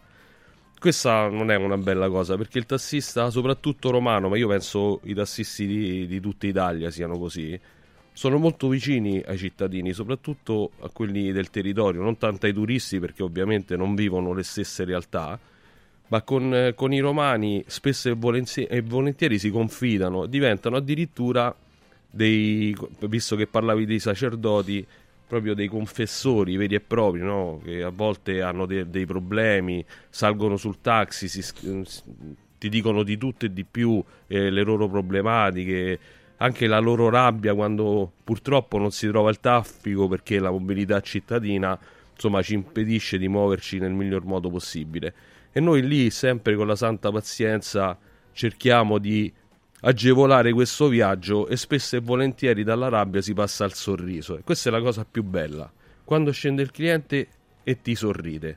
Questo è il tassista romano, il vero tassista romano, che ti accoglie, ti porta, eh, magari la sua rabbia non la esterna perché se la tiene dentro, però riesce ad addolcire quel percorso con quel cliente che magari ti, in quel momento si deve sfogare magari delle, delle problematiche che ha.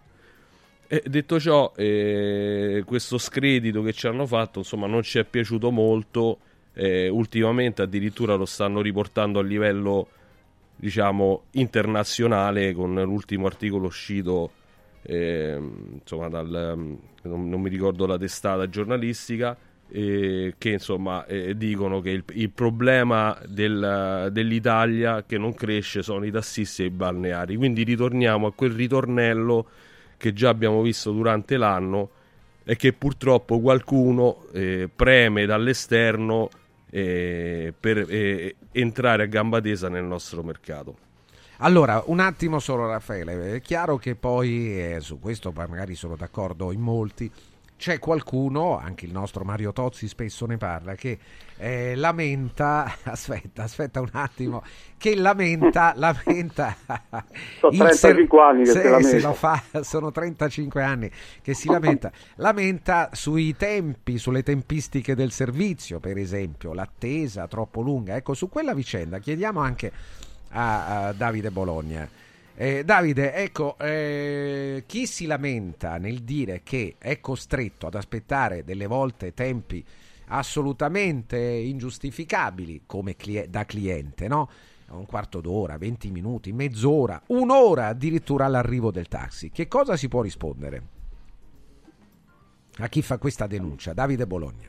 Ma Francesco, il discorso è, è credibile, è uno... non, è, non è una, non è una ma, menzogna. Ma chi lo dice sicuramente gli capita, no? Ma, questo è vero. Ma sicuramente, sicuramente, eh, eh, diciamo, eh, diventa una cosa fisiologica. Cioè, il fatto che la sera spesso alle ventuno, alle ventidue, fino alle ventiquattro, all'una di notte, se arrivano cinque sei treni che portano sette ottocento persone, di conseguenza i parenti non li vengono a prendere, è normale che cercano taxi.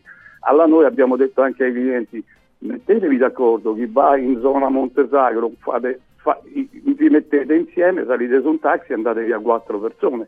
Tu capisci che in attesa a quell'ora può succedere che possano aspettare venti minuti, mezz'ora, ma diventa fisiologico e diventa normale, perché se io non pre- faccio una prenotazione ad un ristorante eh, devo fare la fila e aspetto altro che mezz'ora. Oppure se vado alla posta, se non faccio con l'app e faccio la prenotazione e quant'altro, vado e aspetto un'ora. Io non dico che la gente debba aspettare un'ora, ci mancherebbe, io faccio il tassista da quarantasette anni, perciò eh, a me quello che dà fastidio che non capisco il signor eh, Mario Tozzi, so trentacinque anni, anche quaranta anni, ce l'ha sempre con la categoria dei tassisti, ma lui si è sempre vantato che chiama quel suo amichetto, che lo dice sempre, che fa il noleggiatore. Per quale motivo si deve lamentare dei tassisti? Che poi io lo ritengo una persona intelligente, perché ci mancherebbe, ma non capisco questa nei confronti dei eh, ma non è solo tassisti. Però non, non solo Mario, lo mettiamo da parte Mario ma Tozzi, sì ma lui sì sì ma no, guarda, io, io parlo di chi si lamenta, mi è anche simpatico, certo, certo, fisi, certo. fisicamente e anche cioè, come approccia con le persone, le volte tante volte ok si, io la sento la radio, non è un anno qui stai a parlare con uno che praticamente non dico che l'ho inventata la radio insieme a Ilario ma quasi i due fratelli Bologna con la cura di Bella ci siamo incatenati a piazza Montecitorio, sì, sì, io mi, mi ricordo Francesco che era piccolino, adesso lo vedo in televisione e mi fa enorme piacere vederlo e come, e come ha imparato bene, perché è diventato più bravo del papà, è inutile nasconderlo, è veramente molto preparato. Torniamo a bomba, il signor Tozzi torna a ripetere, ha detto che ha il suo noleggiatore, ma chiamasse il suo noleggiatore e lasciasse perdere i tassisti, ma questo lo dico con molto garbo, con molto rispetto, perché lui, torna a ripetere, ha il suo, eh, chiama il suo autista che fa il noleggiatore, ma qual è il problema? Adesso il signor Tozzi non dice che vede le file in strada dei tassisti, sono due mesi che allora, non stiamo faccia, lavorando. Fermo lì Davide, due abbiamo, mesi, abbiamo capito. Allora poi c'è, c'è naturalmente tutto questo, eh, i tassisti dicono appartiene ad un periodo storico che è quello estivo in cui c'è un afflusso turistico maggiore. Ma mettiamo da parte anche questo, perché oggi è il ventinove dicembre, siamo venuti per, anche per sottolineare qual è l'ambizione, qual è la volontà, il desiderio Eh, di tanti tassisti, Raffaele, che è il tuo, no? Quello appunto di offrire un servizio ancora più importante alla cittadinanza. Allora, innanzitutto eh, il tassista romano con, vuol continuare a fare il tassista romano, ma a questo tu sai benissimo, perché eh, lo possiamo dire, perché ormai lo sanno tutti, eh, stai, eh, mi stai aiutando a portare avanti questo progetto della sentinella sul territorio.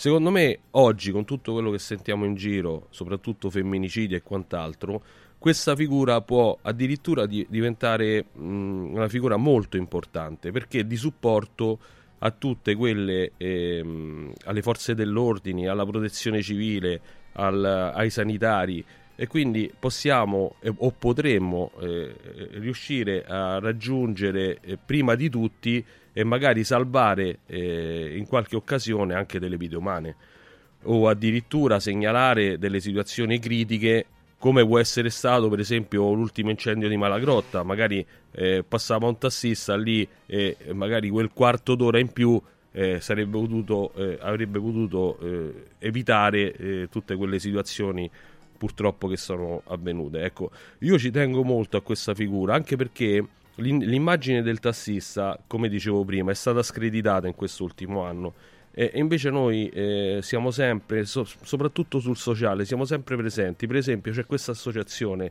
di Taxi Roma Capitale, che è un'associazione bellissima, eh, ha contribuito a salvare la, quest'estate, eh, anzi scusate, l'estate scorsa, la vita a quel turista irlandese, con l'intervento diciamo eh, immediato di un tassista che passava lì per caso, con, eh, con i clienti a bordo, è sceso senza remore, è andato lì e ha salvato con il suo defibrillatore. Perché loro hanno, è un'associazione, non è una cooperativa, è un'associazione di tassisti che hanno intrapreso un percorso oh, per cui appunto vogliono essere di aiuto agli altri, al proprio prossimo, e ognuno di loro ha un defibrillatore in auto. Esatto. Un defibrillatore che può essere utile naturalmente per il cliente che entra nell'auto, dovesse avere un malore, o anche per, come è successo in quell'occasione, qualcuno esterno che non c'entra nulla con loro, ma lo vedono, ci sono, si fermano e provano a dare una mano, e in quel caso hanno salvato la vita ad un turista straniero. Addirittura adesso eh, stanno organizzando, come tutti gli anni,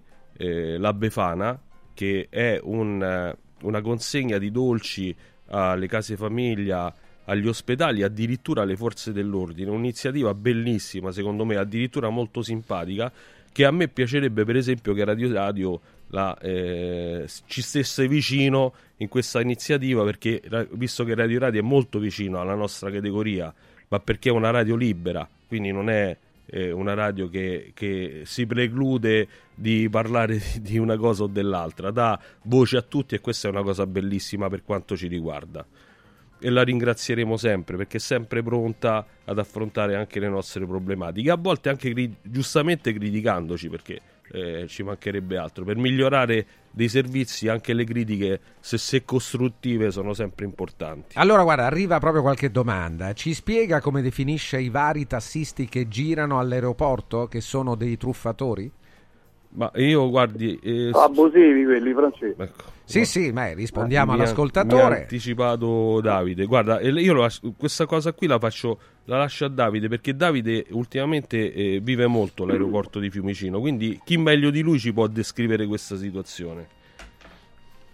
Sono abusivi, dicevi, Davide Bologna. Allora, no? Francesco, sì. Molti quelli li chiamano taxi, ma sono abusivi, perché noi siamo lì inquadrati, nel senso stiamo dentro un lunga sosta, veniamo chiamati dall'A D R, andiamo sotto, entriamo dentro, dentro uno stallo che c'ha praticamente come se fosse un parcheggio, si apre l'asta e noi entriamo, la, la sbarra, noi entriamo, lì davanti ci sono quelli dell'A D R col giacchetto, cioè noi non, non, non possiamo, poi è normale che se dentro un taxi sale un cliente e va a un posto e il tassista magari può chiedere i cinque euro e dieci euro in più, ma è diventato impossibile fare una cosa del genere, perché quando il, il cliente scende adesso ha praticamente dei, dei, dei, dei coupon da parte dell'A D R che c'è scritto cinquanta euro Roma Centrale, e al di fuori delle mura si va a Tassamato, perciò non vedo tutta questa cosa che la gente viene truffata. Siamo stanchi di sentire queste cose,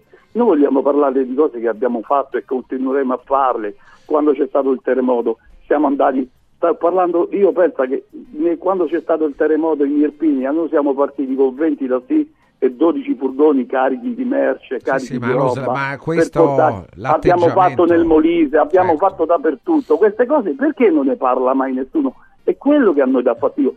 Noi quando a un, a un, un collega qualche anno fa gli è partorita una donna dentro il taxi, Per carità, ne ha parlato Canale cinque, altre radio hanno parlato, anche voi credo avete parlato, se mi ricordo bene, e sono cose belle, bisogna parlare di cose belle. Qualcuno che aggiunge un'altra domanda, andiamo alle domande. eh, eh, Davide, eh, le buone no? notizie Vai. Di solito sono notizie meno forti della cattiva notizia, ecco perché. Ma eh, un altro ascoltatore, Paolo, dice ma eh, a Roma sono pochi i taxi, dovrebbero ridare licenze allora, e aumentare il numero dei tassisti. Allora, Davide, poi siamo... Raffaele. Noi non siamo contrari eventualmente eh, di un'uscita di altre licenze, si fa un tavolo di concertazione con il Comune di Roma. Adesso c'è un assessore che al turismo che sta lavorando per me, non bene, benissimo, perché è onorato, e, e sta facendo delle cose belle per noi, nel senso perché quando ci sono concerti, quello, quello, quello, sono soldi che entrano per i tassisti, perché arrivano clienti nuovi. Noi quest'anno abbiamo lavorato tantissimo.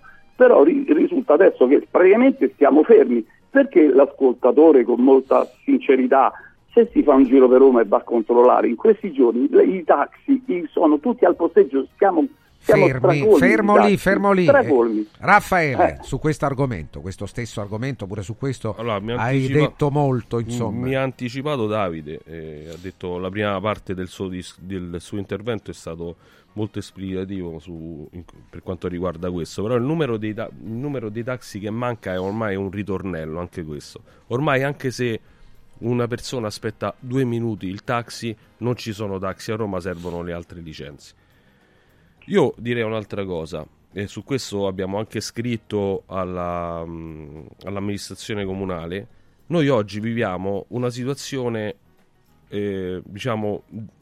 Di ost- ost- che ci ostacola, cioè quella che i nostri posteggi sono eh, occupati dalle, dalle vetture private. Ora, eh, quando vengono i vigili, eh, spesso e volentieri non fanno le multe alle auto in sosta sui nostri posteggi, ma ci mandano via. E quindi lì, quando passa, passano le persone e non vedono i taxi... No, ce la fanno a noi che siamo in doppia fila. Non è, que- non è che non c'è il taxi, è che probabilmente il taxi sul suo posteggio non si può fermare. E su questo noi abbiamo chiesto un intervento anche al, al comandante dei vigili urbani, perché pensiamo che sia una cosa insomma, eh, ostaggiosa al massimo. Allora, Franco Gedda uno vi, vi saluta, vorrei ringraziare i colleghi, voglio sottolineare che noi siamo angeli, non diavoli. E buongiorno Franco, auguri anche a te. Poi Carla invece scrive: potete farmi sapere perché quando prenoto il taxi e arriva da me mi arriva sempre con già quindici euro in carico? È così, Raffaele? Allora, le prenotazioni vengono fatte tramite Radio Taxi. Quando accadono queste cose la cliente dovrebbe richiamare il radio taxi d'appartenenza e segnalare questa situazione. Perché, cioè non è corretto questo? Mh, guarda, dipende sempre... No, ma nel senso, quando arriva il taxi, dovunque, da dovunque arrivi, è molto generico. Parte da zero o no? Però è generica la cosa, perché, perché c'è generico, il diritto di chiamata e c'è chi lo applica, però nessuno... ti dice che per, su questa cosa abbiamo dibattuto molto, perché sul regolamento, come va a partire da zero? Con, sul regolamento comunale ci viene detto che dobbiamo applicare la, ah, il certo, diritto no. di chiamata, è giusto, che, però a, volte, dirlo, ecco, che a volte certo. addirittura supera l'importo con cui il taxi arriva a destinazione, perché io ai tre euro di partenza devo aggiungere i quattro euro, il diritto di chiamata, e sono sette. Spesso e volentieri i taxi arrivano col tassametro già acceso al di sotto dei sette euro. Quindi in quel caso che dovrebbero aggiungere quella cifra, non lo si fa. Ora, parte da zero se tu fermi, un, se un taxi è fermo in postazione, fermo, esatto. parte da comunque, zero. Quando c'è la prenotazione comunque c'è anche il tempo di attesa. Se la cliente ovviamente scende dopo tre quattro minuti, è ovvio che il tassametro comunque cammina, non è fermo. Eh, e ah, quindi certo, può certo. raggiungere determinate cifre. Però, come ripeto, ogni cooperativa Radio Taxi ha al proprio interno un organismo che si chiama disciplina. Basta che segnala questa situazione e poi la disciplina procederà nei confronti del tassista in questione. Un altro dice: potete dirmi quante sono le licenze dei tassisti a Roma e quante quelle che ci sono a Parigi? Ma questo è un, è un paragone che non si può fare. Non si può fare perché cambiano proprio il, il rapporto fra Eh, territorio, cittadinanza, quindi non si può dire eh, quello che può servire a Parigi e raffrontarlo con quello che può servire a Roma. Eh, quindi a Roma siamo settemilaotto, come ha detto Davide prima, sicuramente servirà qualche altra licenza, ma c'è bisogno di non lasciare numeri a caso, ma di mettersi seduti, fare un ragionamento preciso, anche perché, come ho sempre detto e lo ripeto oggi, la, il problema maggiore a Roma non è tanto la mancanza dei taxi, ma quanto il problema della mobilità, che purtroppo è diventata ancora più grave con l'apertura dei cantieri Per, eh, per il giubileo del duemilaventicinque. Noi siamo a chiudere, chiudiamo, insomma, siamo in chiusura. Posso, posso, Davide, posso integrare sì, sì, un certo, attimo? Certo, certo. Davide. Volevo rispondere giustamente a quel cliente che eh, ha, ha ragione su certe cose, però eh, fare un paragone con Parigi non è possibile, dici tu.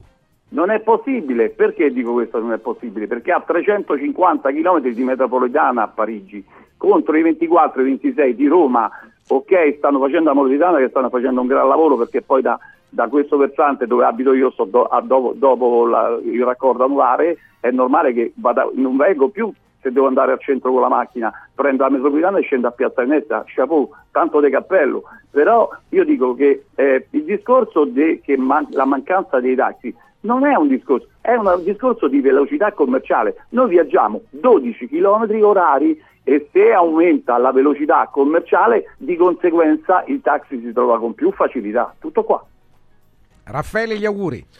Allora, io auguro a tutti i miei colleghi, a tutti i nostri clienti, a Radio Radio, ai eh, radioascoltatori e telespettatori un eh, buon anno duemilaventiquattro, e che sia per tutti quanti un anno migliore rispetto a quello che lasciamo. Davide? Francesco, nell'augurarti, che mi ricordo che c'hai qualche capello più, boh, eh, sei diventato quasi come Raffaele, ti auguro sì, veramente... Sì, era, una, una, era una mia eh, ambizione. Eh, e ma ti ricordi quando t'ho preso, quando t'ho preso e t'ho alzato, te lo sei scordato? Alla manifestazione, eh, sì, Francesco, sì, che sì, bei tempi, ricordo, dai, erano tempi, altri tempi. Sì, sì, sì. Senti, io faccio gli auguri a tutta in, la radio. Eravamo tu- in via eh. Cavour, via Cavour. Bravo, sì, sì, sì. Io faccio gli auguri a tutta la radio, in particolar modo a te e a tutta, tutta la, l'equipe, la, la, la radio, perché a noi ci date veramente molto spazio e è importante far capire e, e colloquiare con i, con i cittadini, che è la cosa più importante, perché noi siamo a favore dei cittadini. Buon anno a tutti. Grazie Davide. Raffaele, grazie anche grazie a te. A voi. Ci sentiremo nei prossimi giorni. Buon anno naturalmente a tutta la categoria, a tutti gli amici tassisti che ci stanno seguendo. Un paio di suggerimenti. Uno va verso proprio il settore salute e, e sapere che in qualunque momento del giorno e della notte c'è qualcuno che, se serve, si prende cura di noi, è, direi, rassicurante. Villa Mafalda allora c'è sempre. Per la salute della tua famiglia affidati a Villa Mafalda, dove è possibile eseguire tutte le prestazioni mediche di cui avete bisogno ventiquattro ore su ventiquattro, dalle visite con i migliori specialisti agli esami diagnostici fino alla chirurgia. Villa Mafalda è convenzionata con le maggiori compagnie assicurative, una speciale convenzione poi riservata agli ascoltatori di Radio Radio, e tutti i medici l'hanno sottoscritta, tutti i medici di Villa Mafalda. Quindi qualunque prestazione dobbiate fare, ditelo sempre, conviene sempre dire siamo ascoltatori di Radio Radio. Villa Mafalda, la vostra clinica privata polispecialistica nel cuore di Roma, in via Monte delle Gioie numero cinque.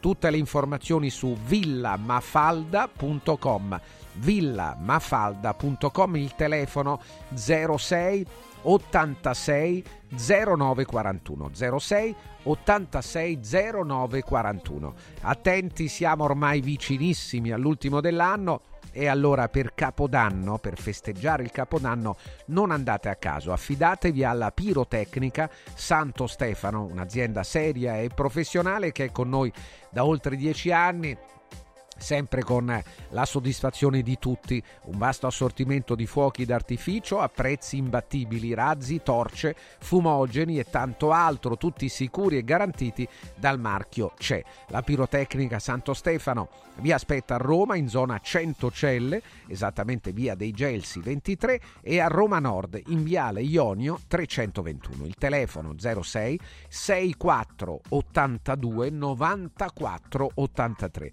sei sei quattro ottantadue novantaquattro ottantatré. Pirotecnica santostefano punto it, aperti anche il trentuno, aperti anche la domenica. Segui Un Giorno Speciale sull'app di Radio Radio. I colori e i simboli che ci fanno battere il cuore, le emozioni che ci uniscono, la storia di una grande squadra.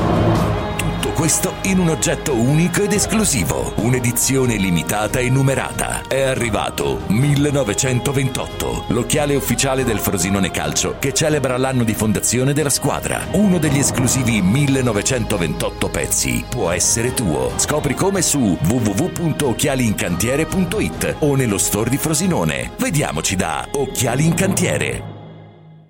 È bello sapere che in qualsiasi momento c'è chi si prende cura di te.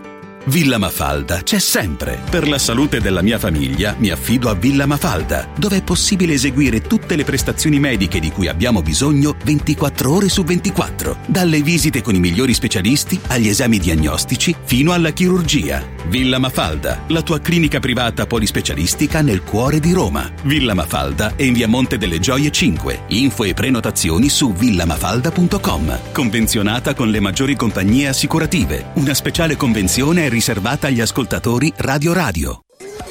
Il più suggestivo Capodanno duemilaventiquattro di Roma va in scena da Comodo Mercato Trevi, una location unica a due passi da Fontana di Trevi. Una serata evento all'insegna dell'eleganza, della cucina gourmet e della musica di qualità, per accogliere il nuovo anno con il giusto ritmo. Una notte indimenticabile, perfetta in ogni dettaglio, con la città eterna a fare da cornice. Capodanno duemilaventiquattro da Comodo Mercato Trevi. Riempi le tue feste di emozioni.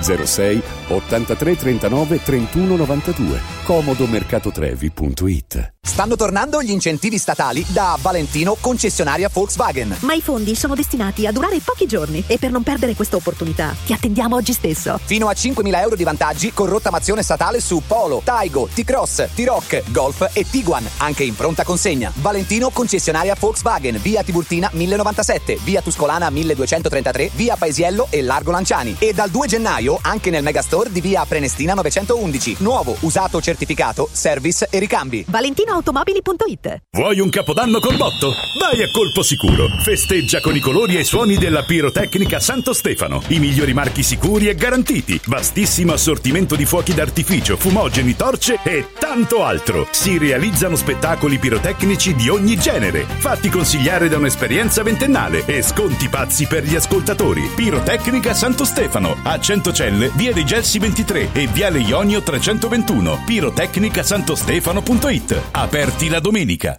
Confartigianato è da più di settant'anni al servizio degli imprenditori e delle loro famiglie, erogando servizi come fisco, credito, avvio d'impresa, export, formazione, consorzio energetico, assistenza sanitaria, C A F e patronato. Abbiamo federazioni di categorie e mestieri firmatari dei principali contratti collettivi nazionali di lavoro e presenti in tutti i livelli istituzionali. Dove c'è impresa, c'è Confartigianato. confartigianato roma punto it. Press Up stampa su tutto, dal piccolo al grande formato. Bigliettini da visita, cataloghi, volantini, shopper e molto altro personalizzati con il marchio della tua azienda. Vai su radio radio punto press up punto it, clicca sulla vetrina di Press Up e scopri la promozione della settimana. Fino al trentuno dicembre, chiusura dell'anno con il botto. Sconti fino al settantacinque per cento su tutto il catalogo. Vai su radio radio punto press up punto it, il tuo stampatore online. Voglio raccontarti una storia. Erano gli anni sessanta. C'era una bottega a Roma in cui si facevano i materassi a mano. Ogni volta che ci passavo mi fermavo a guardarli lavorare e pensa, oggi su uno dei loro materassi ci sei seduta sopra. Ruega Materassi, tradizione e innovazione per il tuo comfort. Materassi selezionati dei migliori marchi e decine di letti personalizzabili perfetti per ogni esigenza e stile. Scopri i nostri cinque negozi e come contattarci su ruega materassi punto com. Posso saltare un po'? Mamma, io mi annoio! E allora preparati, ti porto all'Uneur Park. Dentro la città, fuori dal mondo. C'è un posto meraviglioso meraviglioso a Roma, aperto tutto l'anno. Un giardino magico dove divertirsi tra giostre, spettacoli e fantastiche feste. E a dicembre l'ingresso è gratuito con il villaggio di Natale, la pista di pattinaggio, la casa di Babbo Natale, animazione e spettacoli a tema. Mamma, io sono già in macchina! Info e biglietti su luneurpark punto it. Segui Un Giorno Speciale sull'app di Radio Radio.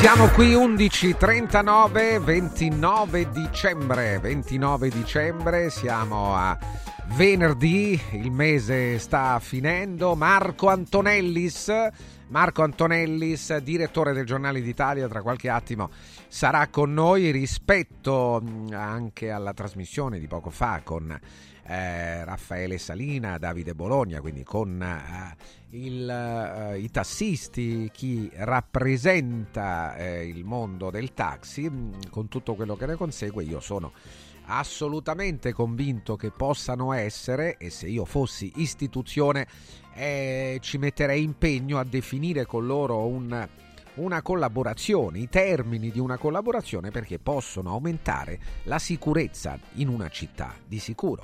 Visto che di giorno e di notte esistono, lavorano i tassisti, possono essere un ulteriore elemento di sicurezza a favore del cittadino. Allora, Marco Antonellis, buongiorno, benvenuto Marco. Buongiorno, buongiorno a ciao te. Marco, ciao Marco, siamo al ventinove dicembre. Allora, il discorso del Presidente del Consiglio è rimandato, mi pare di aver capito, no?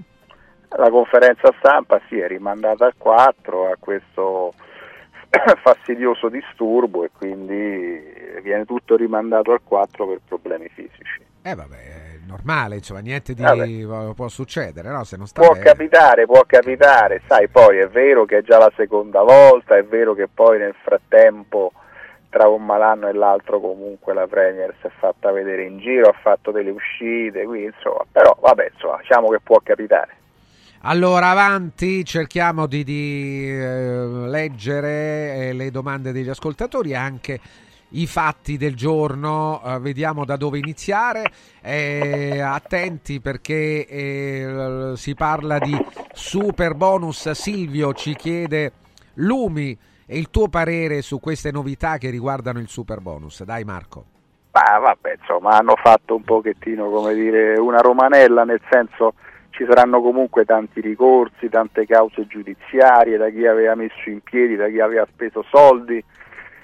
Si è tentato di dare un colpo al cerchio e un colpo alla botte, e negando la proroga in realtà si tratta di una vera e propria proroga, seppur parziale, seppur con dei paletti, quindi in realtà anche l'obiettivo di far terminare quest'anno il superbonus non è stato centrato, nel senso che poi alla fine hanno dovuto dare un contentino a Forza Italia e a Tajani, che ha perso tante e tale battaglie negli ultimi mesi, quindi almeno sul super bonus potrà dire di aver portato a casa qualcosa. Ma secondo me comunque quella di Tajani era una proposta di buonsenso, perché troncarlo così come voleva fare il governo era veramente eccessivo, perché poi quando partono queste, queste cose è sempre complicato troncarle di netto, bisogna sempre tener conto di quella che è la situazione reale dei cittadini, e ci sono tante richieste in corso, quindi insomma si tenta di, di dare un colpo al cerchio e un colpo alla botte. Io l'avrei gestito in maniera del tutto diversa, francamente, perché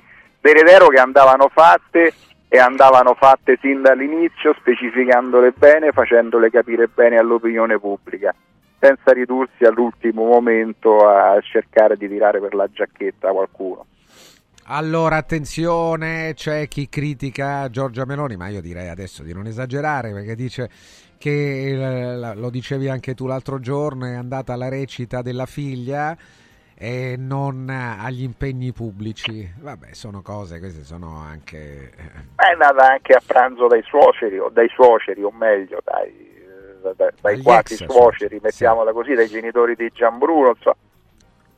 quindi sai, forse poteva essere gestito, potevano essere gestite Vabbè, ma tanto meglio. Che cosa, cioè una conferenza stampa che, eh, diciamoci la verità, d'accordo l'impegno pubblico, ma che cosa possiamo aspettarci? Non è che può dirci delle cose rivelatrici, no? È no, cose, stampa, cose, cose rivelatrici no, eh, non è come dire, però è comunque un momento fondamentale, soprattutto quella sì, sì, di fine sì. anno, intanto è una cosa tradizionale, poi sai, anche se dici sempre le stesse cose bisogna vedere le sfumature, bisogna vedere come le dici, bisogna vedere lo stato d'animo della persona, bisogna vedere come reagisce alle domande, insomma... In realtà non è proprio facile facile per Giorgia Meloni questa conferenza stampa, se, se, a ben vedere. Eh. Allora avanti ancora, vi parliamo di quello che sta succedendo anche in città. Prima parlavamo con i tassisti che ci eh, dicevano anche della metropolitana e via, naturalmente quando succederà eh, la fine dei lavori, che per il momento vedono invece Piazza Venezia è tutta imbacuccata. Eh, non so se l'hai vista tu recentemente Piazza Venezia, Marco. No, recentemente, recentemente no, qualche mese fa l'ho vista. Beh, comunque è, è lavoro in corso, quindi è, credo che non sia praticabile neppure, insomma. Beh, ma è da tempo che lavori in corso, sì, io sì, me ricordo tempo, già anni fa lavori in corso. Il problema è proprio questo. Un altro, caro dottor Antonellis, lei ha detto che la Meloni aveva rinviato la conferenza sottointendendo che faceva finta di stare male.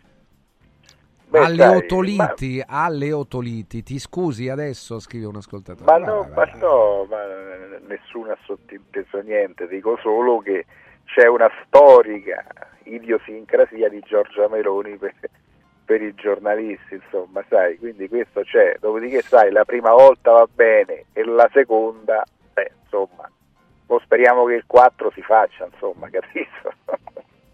Allora ancora, buongiorno, uh, dottor Antonellis, potrebbe creare problemi alla maggioranza di governo le elezioni europee con il protagonismo dei due partiti minori di primeggiare rispetto all'altro, visto il sistema elettorale proporzionale? Beh sì, è inevitabile, ne creerà perché ognuno cerca il suo spazio vitale. No, mettiamola così, ognuno cerca, sai, Salvini soprattutto, anche lo stesso Tajani, hanno pochi voti, hanno poco consenso, è ovvio che dovranno sgomitare molto, ufficialmente diranno di no, ma di fatto sgomiteranno il colpo. Quindi la situazione è tutta da vedere, fibrillazioni ce ne saranno, dopodiché sai, Salvini e, e Tajani senza Meloni non vanno da nessuna parte, perché poi se stanno al governo devono tutto a Giorgia Meloni, perché Giorgia Meloni che ha fatto il pieno di voti e che ha consentito a quest'altri due di andare al governo, altrimenti... Eh però insomma Beh, sai bene che ai tempi di Berlusconi, eh, super protagonista della scena elettorale, eh, eh, non è che i partiti con cui stava erano così grati, dimostravano sempre eh, gratitudine. Beh, sotto, sotto campagna, ma sai Berlusconi infatti che cosa diceva? Bisogna essere, no? De- devo essere concavo e convesso, questo se ti ricordi era il suo sì, mantra, sì, è vero, è vero, certo. A voler dire che a volte deve, però vedi, aveva una grande capacità, a differenza di tanti altri leader che sono venuti dopo, sapeva quando doveva fare un passo in avanti per far guadagnare voti a forze, ma sapeva anche quando con Forza Italia doveva fare due passi indietro per far guadagnare la coalizione e questo era, denotava grandissima intelligenza politica, non tutti ce l'hanno oggi questa intelligenza politica e non è, non è una banalità. Un altro, un'altra ascoltatrice, Carla, invece ti chiede un commento sulle condizioni di Navalny, il dissidente russo che è a quaranta gradi sotto zero in prigione, se è possibile capire perché è stato trasferito Ma, proprio lì. Una brutta storia perché Putin eh, ha paura di quel personaggio, s'avvic- l'ha messo nella località più remota praticamente non solo della Russia ma praticamente del mondo, eh, lontano da tutto e da tutti, perché è un personaggio che anche a livello simbolico fa paura. Si avvicinano le elezioni, Putin ovviamente le stravincerà, non potrebbe essere altrimenti, e vista la situazione in Russia. Eh, però Navalny fa paura, quindi vuole evitare che magari apparati occidentali ed altre situazioni possano in qualche modo utilizzarlo, sfruttarlo contro di lui o che lui magari possa eh, incontrarsi con qualcuno. Eh, per cui non è una prova di forza da parte di Putin, ma è una prova di debolezza. Quando lo vai a nascondere nella parte più recondita della Russia, evidentemente, evidentemente hai un problema. Sandra, ascoltatrice, ti chiede un parere sulle, paro- sulle parole della senatrice Mennuni di Fratelli d'Italia riguardo alle donne e alla massima aspirazione, ah, secondo lei, cioè le donne, le ragazze, le figlie de, de, de, di chi ha insomma gli anni del, delle figlie evidentemente della senatrice, devono avere l'aspirazione, la massima aspirazione di diventare madri. Vabbè, non ho parole, dai, non so che ne pensate voi, ma io eh, francamente no, no, no, nel sentiamo... duemilaventitré c'è ancora gente che ragiona così. Siamo a posto, ma io lo dico per loro, insomma, cioè, io penso che la donna, se ha l'aspirazione di fare figli, non c'è bisogno di strombassarlo, può fare tutti i figli che vuole, ma se ha altre può essere un'aspirazione, cioè, può essere, può un'ambizione, essere un'aspirazione, ma non, ma non che non la l'ambizione. Metti come la massima aspirazione, cioè se stiamo veramente siamo a veramente, livello, certo, non andiamo a, sono cioè, d'accordo, siamo a livelli sono d'accordo di dispera- con te, Marco, siamo di, di disperazione, insomma, qua io, ma poi io ma, invito sempre i parlamentari, ma non avete niente più importante da fare, cioè, ma io veramente trasecolo delle volte, insomma, come, come quell'altro con il presepe, ma dai, pure il Papa, cioè, pure i cardinali hanno criticato quell'uscita sul presepe. No, mi aspetto allora che una persona che abbia invece questa ambizione sul serio, questa idea o questo progetto, cioè di promuovere eh, la uh, natalità, eh, arrivi in televisione dicendo: io sono nella maggioranza di governo, quindi sono nelle migliori condizioni per proporre questa legge, e si presenta con una legge che eh, permetta a chi appunto ha figli di essere completamente coperta nelle spese dal, eh, dal governo, dal pubblico. Questo mi aspetto. Allora, tu hai questa idea? Allora eh, vieni tra... devi... eh, devo aspettare, aspettare molto, devi aspettare molto, perché sì, in vano, non solo parole, vedi, esempio, che parole sono, non sono, vedi, per esempio, ma sono chiacchiere, anche vedi, per, tanto per dirti che, che vuoi che ti coprono lo sgraio fiscale, quello del cuneo fiscale dura un anno, poi non ci sono più i soldi. La riforma del fisco con le tre aliquote è coperta solo per il prossimo anno, poi non si sa che fine fa. Ma di che stiamo parlando? Ma come può qualcuno di questi andare in televisione e dire: ti copro le spese, oppure ti do una vera autonomia professionale ed economica? Perché il punto è lì, è avere autonomia professionale, avere autonomia economica, duratura nel tempo. A quel punto i figli li fai, cioè se c'è una strategia per il futuro, altrimenti sono solo chiacchiere e distintivo, cioè questo è il punto. Allora, eh, qua dice: buongiorno, a quando un servizio sui debiti dell'Usigrai? Non so perché è interessato Leonardo a questa storia, ma eh, magari lo, lo chiederemo poi. Beh, a ci sono state, ci sono state, sì, chiedilo a Sigfrido, eh. ma ci sono state delle polemiche, delle questioni anche giudiziarie che hanno investito l'Usigrai su un ammanco di centomila euro, quindi è una polemica che c'è da parte del centrodestra, ovviamente versante Rai, nei confronti dell'Usigrai, considerata un po' la longa manus della sinistra all'interno di Viale Mazzini, quindi probabilmente l'ascoltatore faceva riferimento a questo. Ancora, eh, dottor Antonellis, eh, sappiamo che le elezioni più importanti del prossimo anno saranno quelle americane, ma perché Trump fa così paura? Ma Trump fa così paura perché, perché è un pazzo furioso, nel senso, sai, nei suoi quattro anni non è che gli americani siano stati meglio, perché se fai un bilancio non mi pare che dagli indicatori economici a quant'altro eh, il benessere dell'America, degli americani eh, sia aumentato, anzi hanno diminuito il loro appeal in giro per il mondo, si sono rinchiusi tra le quattro mura di casa lasciando campo libero a cinesi e russi. Non penso che l'interesse dell'America sia lasciare campo libero a Cina, a Russia o peggio ancora ai paesi arabi, insomma. Quindi eh, però è un personaggio che fa paura perché è ancora estremamente popolare dopo tutto quello che è successo, è un personaggio eh, che continua a far paura perché poi alla fine guarda principalmente al proprio interesse personale e non all'interesse del paese. Eh, quando alzi i toni nel modo in cui li alza lui, il rischio qual è?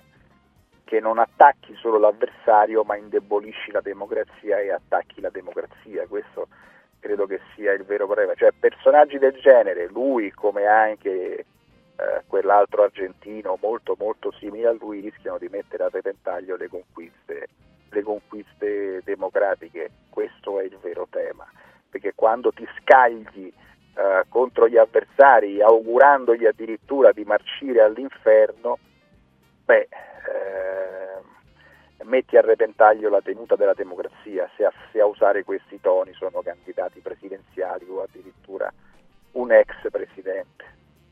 Allora, attenzione, fermi tutti, eh, qui c'è un altro ascoltatore, dice: Marco, ma ha sentito la signora che è caduta dalle scale della metro ed è stata soccorsa dopo tre ore, come se lo spiega?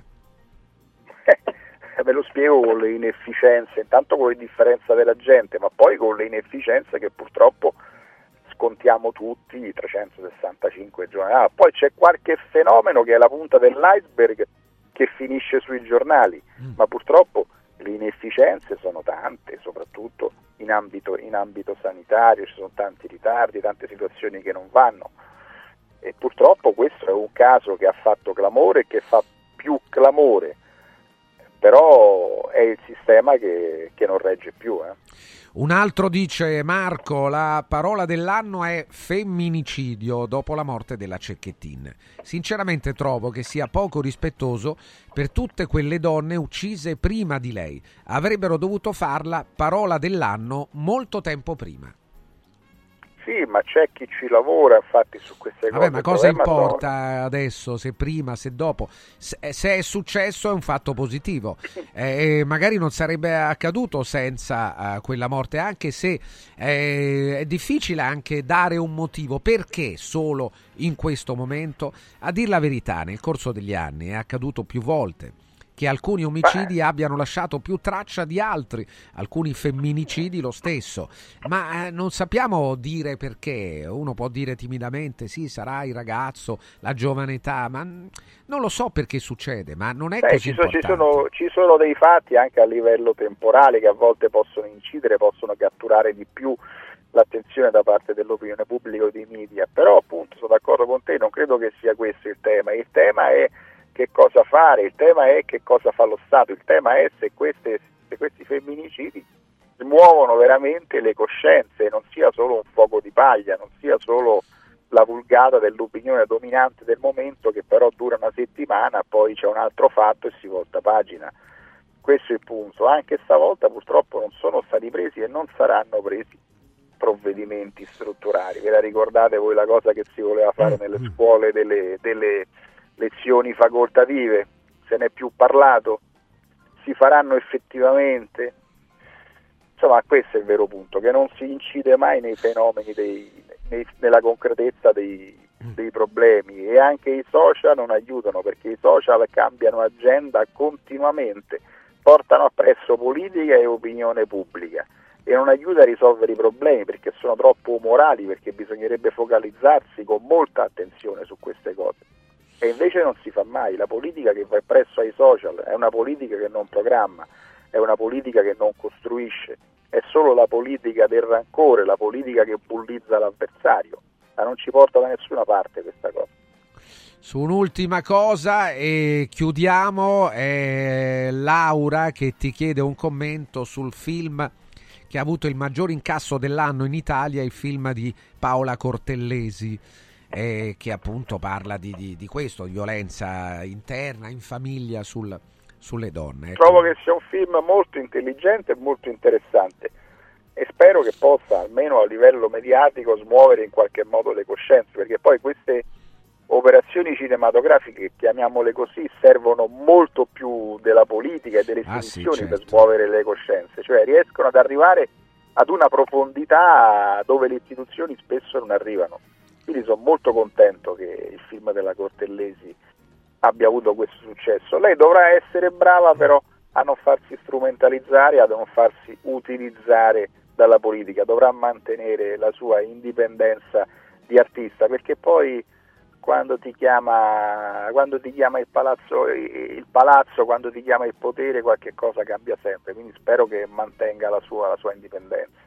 Marco, grazie, auguri, grazie per eh, il tuo contributo, è sicuramente importante a questa trasmissione nel corso dell'anno. Noi ti ritroviamo nei prossimi giorni, di sicuro nel duemilaventiquattro, e facciamo gli auguri a te e ai tuoi naturalmente per questo, questa parte finale del duemilaventitré. Grazie a Marco Antonellis. Grazie a voi, auguri a Ciao tutti. Ciao Marco, altre domande che arrivano, eh? Qualcuno dice perché i familiari di Giulia Cecchettin si sono esposti, dice si sono esposti molto, altre volte, in altre occasioni i familiari sono rimasti in silenzio, ma può darsi, può darsi, ma è poco importante. Io non vedo in questo un grande, eh, una grande curiosità, no? Un grande motivo, eh, qualunque sia il motivo, se eh, il risultato, la conseguenza comunque anche di una campagna produce delle utilità pubblici eh, per la comunità, è positivo, è positivo, anche se, come scrive un ascoltatore, ci ha messo il cappello il P D, ma è, è anche brutto, è brutta la formulazione di, questa, di questo pensiero, l'analisi. Ma seppure fosse così, ripetiamo, qual è la differenza se è positivo per le donne?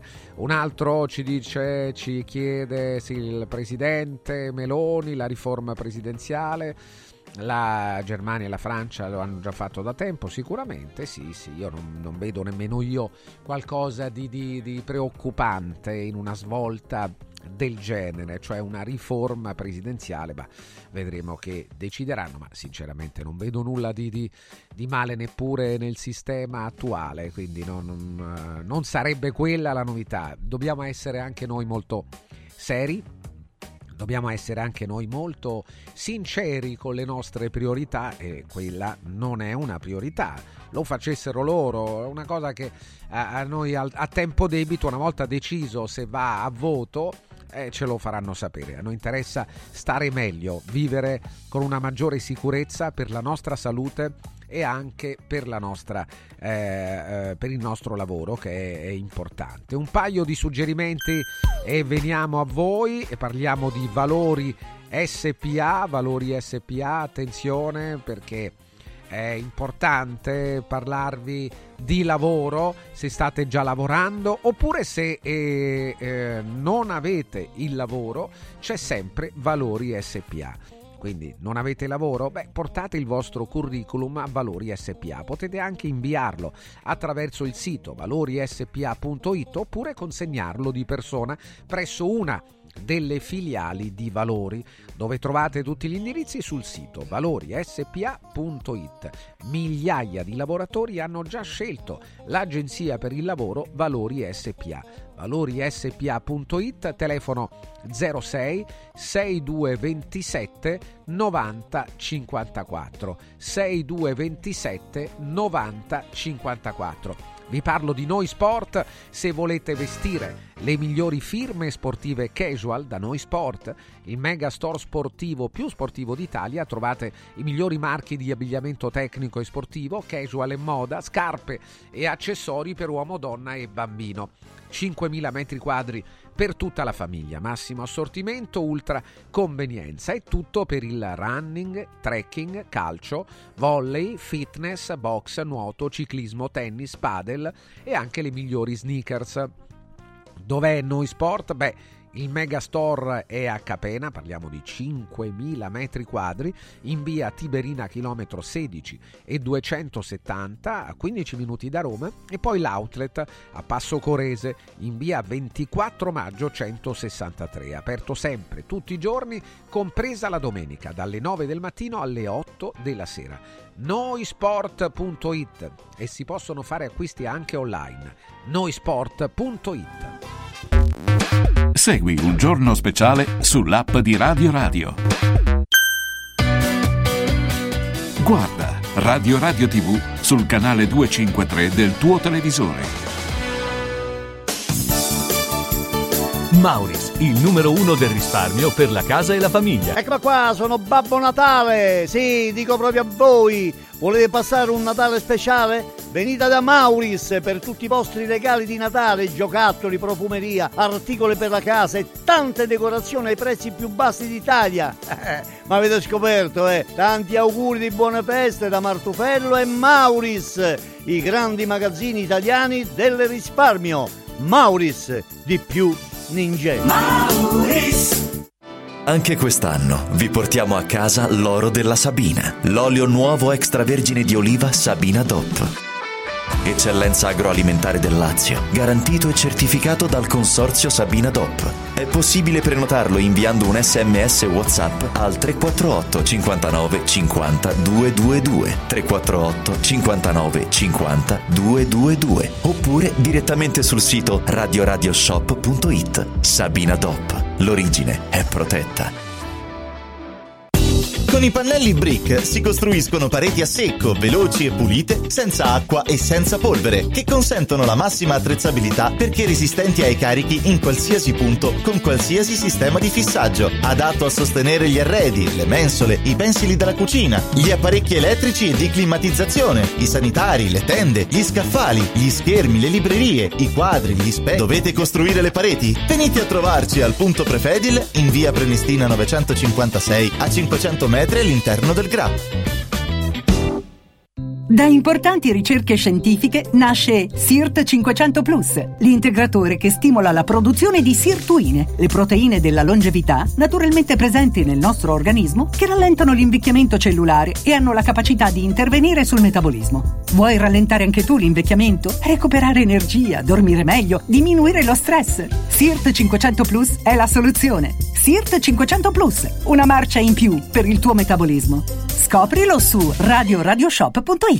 Guarda, anche qui una ravioleria Dumpling Bar. Ormai le trovi in tutta Italia. Entriamo, il pranzo è servito. Mmm, sono buonissimi, di qualità e pluripremiati. Eh sì, grazie al franchising due punto zero del Dumpling Bar, anch'io ho potuto aprire la mia ravioleria. È facile, completamente gratuito, include formazione dello chef Gianni Catani, rinnovo di menù periodico, scelta e addestramento del personale, pubblicità. Ho chiamato il numero tre quattro quattro zero sei cinquantotto novecentotredici e il mio sogno si è realizzato. Chiama anche tu o vai su dumpling bar punto it. Serial Killer Exhibition, con oltre mille reperti originali dei peggiori assassini della storia, presso l'ex carcere Rocca Colonna a Castelnuovo di Porto, Roma. Info su italmostre punto com.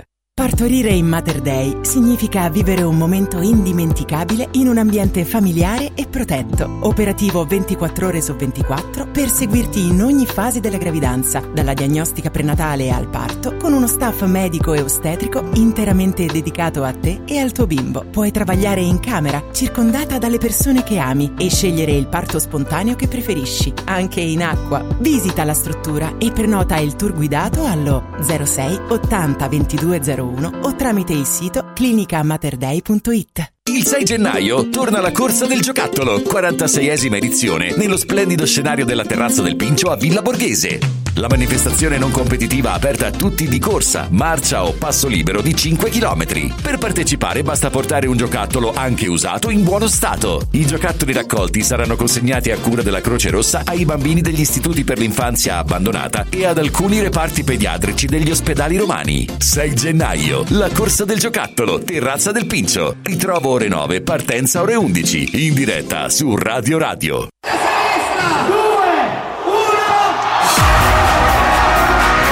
Capodanno di Roma è a Cinecittà World. dieci feste, una location. Vieni a Cinecittà World, il più grande villaggio del divertimento. otto cenoni, quaranta attrazioni, quattro discoteche, sei spettacoli dal vivo.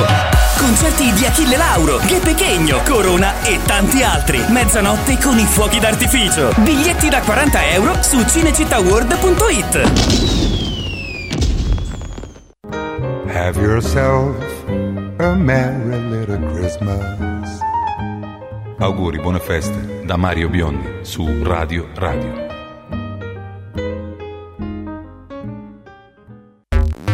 Segui Un Giorno Speciale sull'app di Radio Radio. Merry Christmas, ladies. Merry Christmas, mister Bublé. Are you ready to sing a little Jingle Bells? Yes. Jingle bells, jingle bells, jingle all the way. Oh, what fun it is to ride in a one-horse open sleigh. Jingle bells, jingle bells, jingle all the way. Oh, what fun it is to ride in a one-horse open sleigh, dashing through the snow in a one-horse open sleigh. O'er the fields we go, laughing all the way. Bells on bobtail ring, making spirits bright. What fun it is to ride and sing a sleighing song tonight. Jingle bells, do jingle bells, jingle all.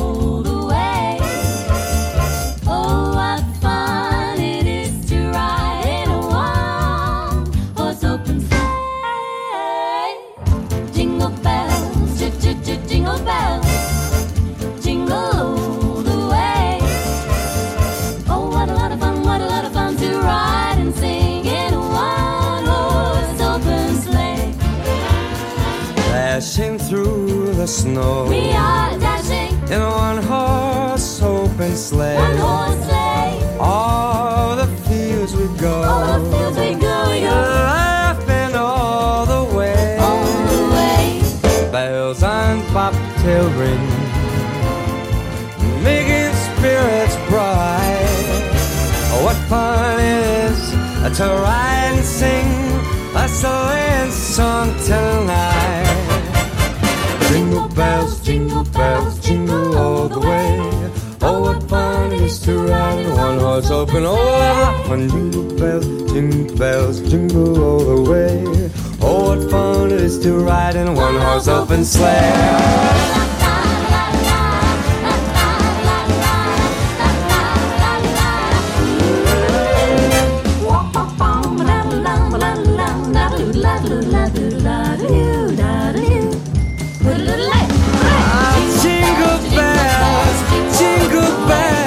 Oh, what fun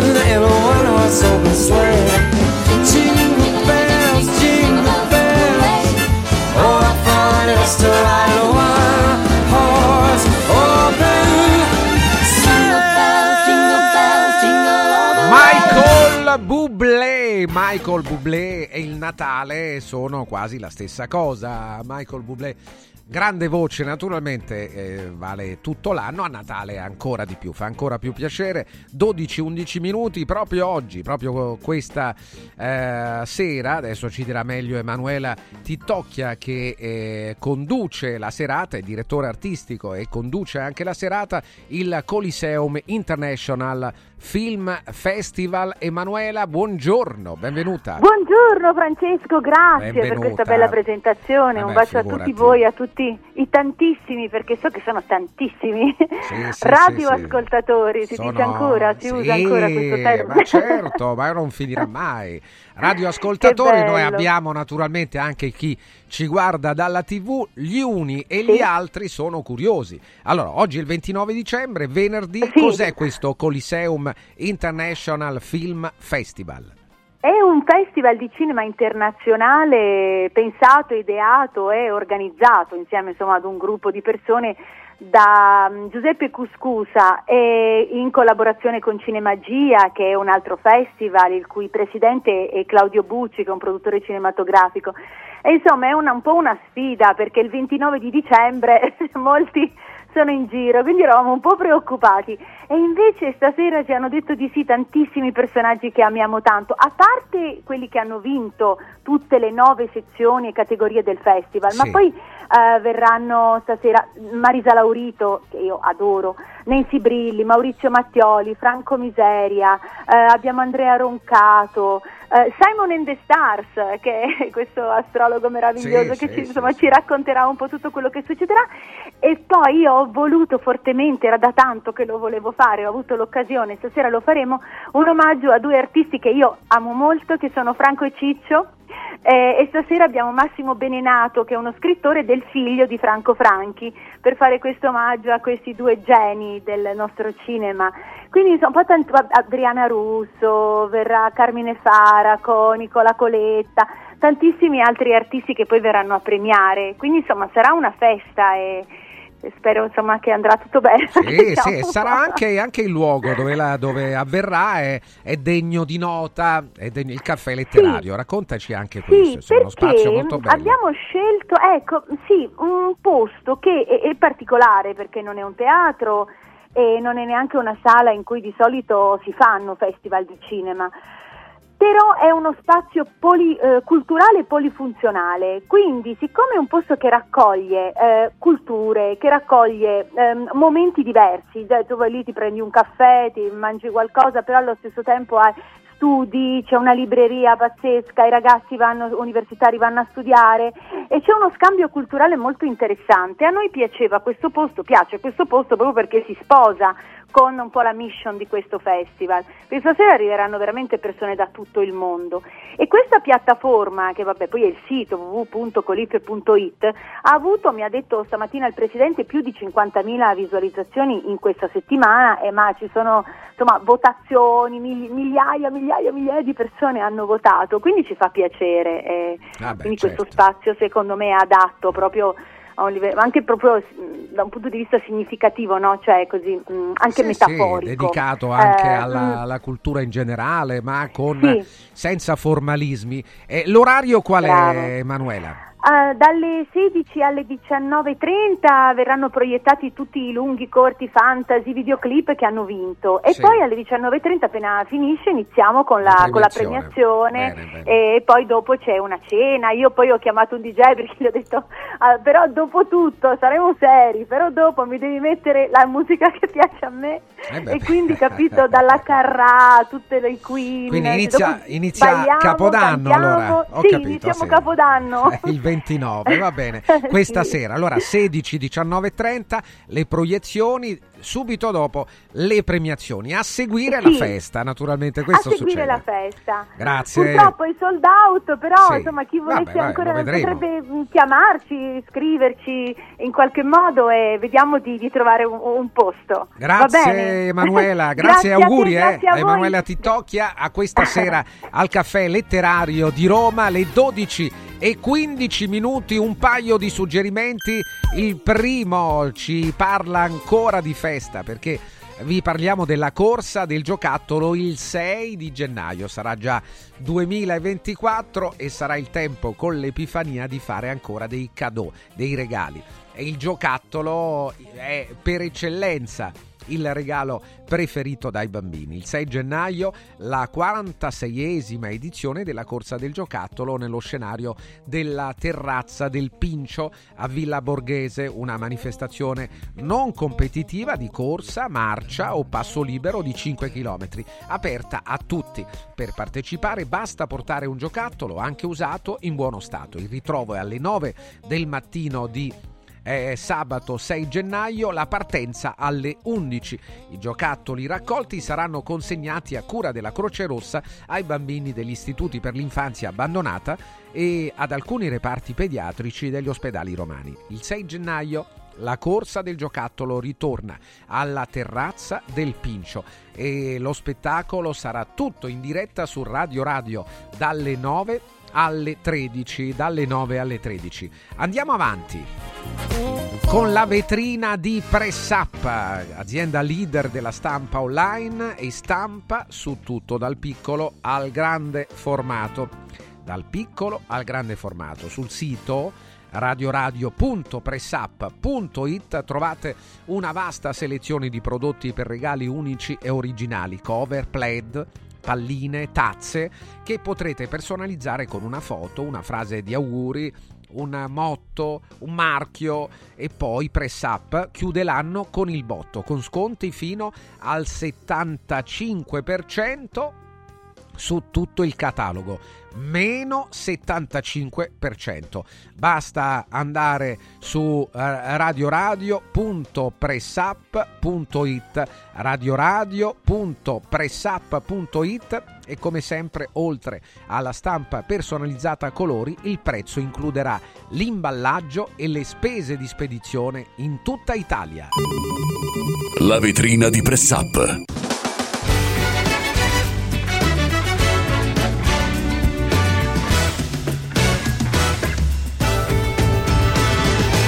Basta olhar pro horizonte pra uma nova esperança despontar. Oh, oh,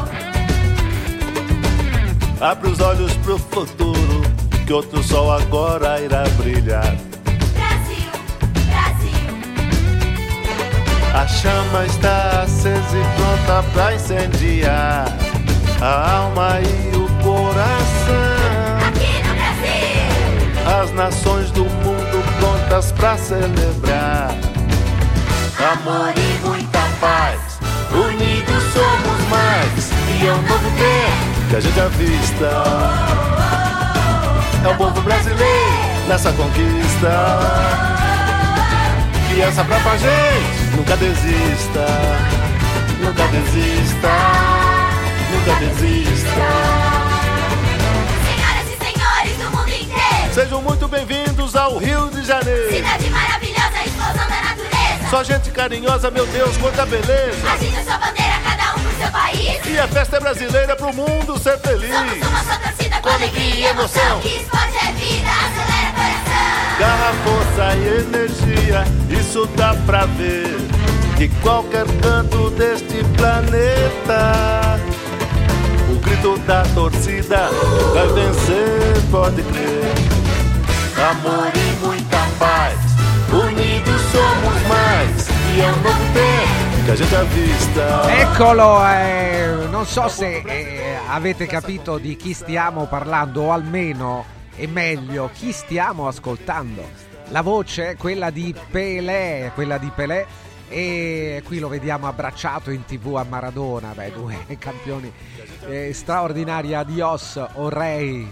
E perché ne parliamo? Beh, c'è sempre un buon motivo per parlare di Pelé, ma oggi vi spieghiamo anche perché con Mirko Ciminiello, giornalista e scrittore. Mirko, buongiorno, grande appassionato e conoscitore eh, anche del mondo del calcio. Mirko, buongiorno.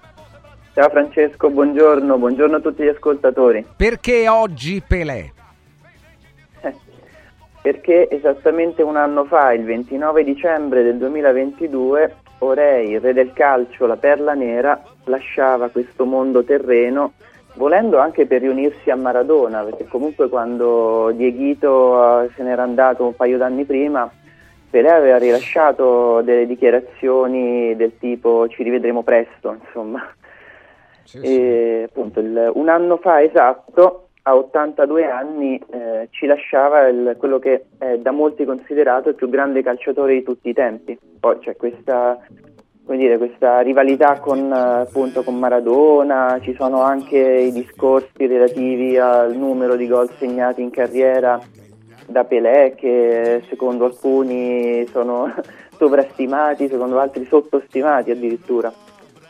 Però si sta parlando de- della storia del calcio. Ecco, naturalmente dobbiamo anche dire che non tutti hanno vissuto, ma tu stesso credo che tu non abbia mai visto Pelé eh, giocare dal vivo, no? Nel senso, giocare aveva, aveva vivo, smesso, no. aveva smesso, però eh, quando, quando hai potuto cominciare a, ad appassionarti al calcio, però certamente qualche parola va, va detta, ma, soprattutto per ma chi poi non ha... i filmati ci sono, insomma, no? Su, sulle giocate straordinarie. Su, ma è su Italia-Brasile ancora... poi, eh, su Italia-Brasile. Ma non, so, non solo, uno sì. dei gol che lui ha realizzato a diciotto anni nella finale mondiale contro la Svezia, quando lui divenne, anzi a diciassette anni per la precisione, diciotto anni ancora non li aveva compiuti, quando divenne, e lo è ancora, il più giovane vincitore di sempre della storia del calcio di una Coppa del Mondo, di un mondiale. Uno dei gol che realizzò in quell'occasione nella vittoria per cinque a due contro la Svezia è considerato oggi il terzo miglior gol della storia del calcio. Primo, tra l'altro, appartiene a Maradona, tanto per restare in, in tema. Per cui voglio dire, eh, cosa c'era di, oltre di capolavori? Mirko, cosa c'era oltre appunto a questi capolavori, oltre al campione sul campo di calcio? Cos'altro aveva Beh, di speciale Pelé? Ma sai, di Pelé si può parlare in tantissimi modi diversi, no? Uno appunto è quello di citare i record, tipo il, questo per rimanere al calcio, lui è l'unico giocatore ad aver vinto tre mondiali, per esempio. Poi ci sono altre Altre situazioni, per esempio una, una curiosità, nel millenovecentosessantasette eh, lui fece una, una, una breve tournée, diciamo così, in, in Nigeria, solamente due giorni. La Nigeria in quel momento eh, era in piena guerra civile. Ebbene, le due fazioni in guerra concordarono un cessate il fuoco per quei due giorni in modo da poter eh, vedere Pelé giocare, quindi pensa, riuscì a ottenere una tregua eh, così, insomma, tra due, due fazioni in guerra. Pensa sì, alla pen- grandezza mi di fa questo, pensare no? a Bartali e a Togliatti in Italia, una storia anche così. Per dire sì, che eh. lo sport, lo sport che certamente ha un seguito enorme, quindi non abbiamo eh, bisogno di aggiungere le nostre parole, però eh, sottolineare il... l'importanza del, del calcio per noi, a noi che piace molto il calcio, ma il ciclismo a, a, a tutti i grandi sport, tutti gli sport che hanno un grande seguito, e ma c'è non anche si la, sbaglia la, il, c'è anche il racconto, quello non riguarda Pelé perché della, riguarda la prima guerra mondiale, in cui sì. ci fu una sorta di cessate il fuoco natalizio tra inglesi e, e tedeschi, insomma, esatto. che non si è mai capito se è una storia vera, alcuni storici dicono di sì, altri dicono di no, però per dire il calcio, lo sport, come anche altre for- delle forme d'arte come la musica, insomma, sono comunque delle, dei mezzi per, per, unire, per unire l'umanità, anche, anche dei rivali, insomma, i poteri appunto che hanno queste, che ha lo sport, a prescindere adesso da, poi dai nomi, eh, lo sport, l'arte hanno un potere tale che certe volte eh, vengono sottovalutati, secondo me. Allora, siamo al Pelé, abbiamo anche qualche altra parola da spendere, Mirko, sulla giornata, sul ventinove dicembre, dai. Ti posso intanto dire che il, tutti conoscono, penso, il nome vero di Pelé, Edson Arantes do Nascimento.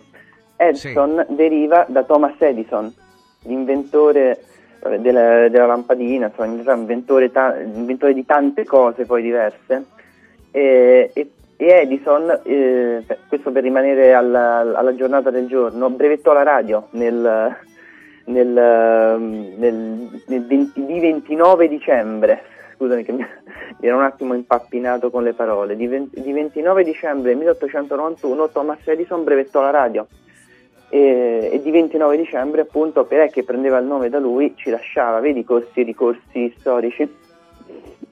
Corsi e ricorsi storici, incredibile anche, vedi, evidentemente i genitori di Pelé avevano anche interesse per quel mondo, no? Il mondo un po' del, del, del, del poi genio. Il, il padre di Pelé era un calciatore anche lui. Ah, non lo sapevo, questo non, questa mi giunge nuova.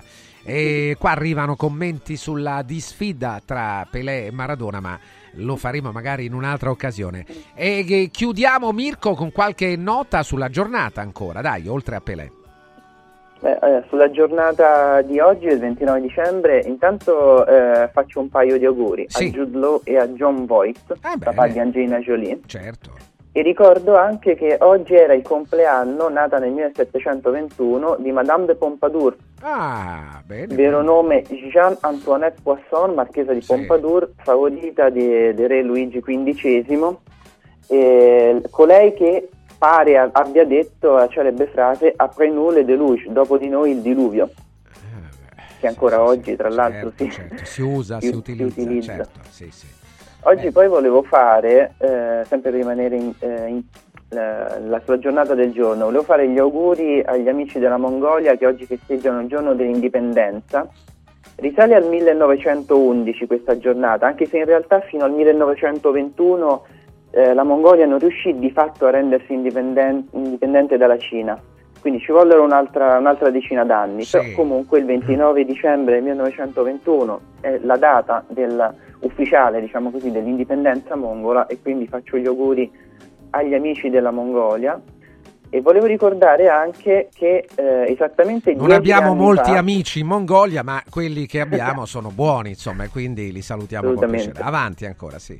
Volevo, volevo ricordare poi che dieci anni fa esatti, sì, sì. ventinove dicembre del duemilatredici, un altro straordinario campione, Michael Schumacher, sì, sì, ebbe il, l'incidente tremendo durante una discesa sugli sci, e, mentre sciava a Maribel. E da allora il buio, insomma, sì, sì, da allora il sì. buio. Proprio, credo che proprio oggi la Gazzetta dello Sport, credo, lo, lo, lo ricordi con un articolo, credo forse dedicandogli addirittura la, la prima pagina. Eh, quasi inevitabilmente sì, sì, eh, Mirko, grazie grazie anche a te, buon anno, è naturale, è stato molto piacevole questo ricordo che hai fatto oggi di, di Pelé, e ci sentiamo nel duemilaventiquattro, la prossima settimana. Buon fine settimana e buon anno a tutti. Grazie a Mirko Ciminiello. Ricordate anche Carrum, che è l'unica concessionaria esclusivamente Volvo a Roma e provincia, che vi dà la possibilità di provare tutta la gamma Volvo nelle versioni mild hybrid, plug-in hybrid e full electric, con una vasta selezione di vetture usate sia garantite, Volvo Select, che di altri marchi, e con un servizio autorizzato Volvo e personale altamente qualificato pronto ad ogni tipo di intervento, e con un reparto di ricambi originali Volvo per meccanici e carrozzieri e un centro revisioni per tutti i veicoli e anche cambio pneumatici. Tanti servizi ci dà la concessionaria Carrum, che vi aspetta a Roma in via Giovanni Capranesi quarantatré, il telefono zero sei ottantasette quindici zero sette zero sette. Carrum punto it. Volvo Carrum. Segui Un Giorno Speciale sull'app di Radio Radio. Il Natale è d'oro da Universo Oro. Se vuoi vendere il tuo oro, questo è il momento giusto. Universo Oro ti offre una quotazione straordinaria a partire da quarantuno euro al grammo. quarantuno euro al grammo netti, senza commissioni, con pagamento immediato. Ottieni il massimo. Scegli Universo Oro, dove il Natale è d'oro. ottocento tredici quaranta trenta. universo oro punto it. Antò fa freddo, Antò fa freddo, non ce la faccio più. Accendi la caldaia Vaillant. Ecco fatto, amore, l'ho accesa. Mmm, Antò fa caldo. Pochi giorni fa con la Calor Plus ho installato una caldaia a condensazione della Vaillant con sole dodici rate da novantacinque euro e mi hanno anche regalato sette anni di garanzia. Eh, con questa caldaia mi sto togliendo tante soddisfazioni. Fallo anche tu con la Calor Plus. Chiama subito lo zero sei ottantasei ventuno trentasei settantuno. Antò. Sportello Legale Sanità. dodici anni di giustizia ottenuta e di giusti risarcimenti alle famiglie colpite dalla mala sanità, come per danni provocati in banali interventi ortopedici o per danni o decessi provocati da mancata diagnosi di patologie tumorali. Sportello Legale Sanità, a disposizione di tutti gli italiani contro la mala sanità, senza alcun costo anticipato. ottocento settecento ottocentodue. sportello legale sanità punto it. PressUp stampa su tutto, dal piccolo al grande formato. Bigliettini da visita, cataloghi, volantini, shopper e molto altro personalizzati con il marchio della tua azienda. Vai su radio radio punto pressup punto it, clicca sulla vetrina di PressUp e scopri la promozione della settimana. Fino al trentuno dicembre, chiusura dell'anno con il botto. Sconti fino al settantacinque per cento su tutto il catalogo. Vai su radio radio punto pressup punto it, il tuo stampatore online. Modoal a dicembre ti regala gli interessi. Acquista entro il trentuno dicembre i tuoi nuovi infissi Sciuco e potrai avvalerti del pagamento in trenta mesi fino a diecimila euro senza interessi. Modoal, è bello godersi la casa con te. Richiedi subito un preventivo su modoal punto it e approfitta dei bonus. Modoal ti augura buone feste.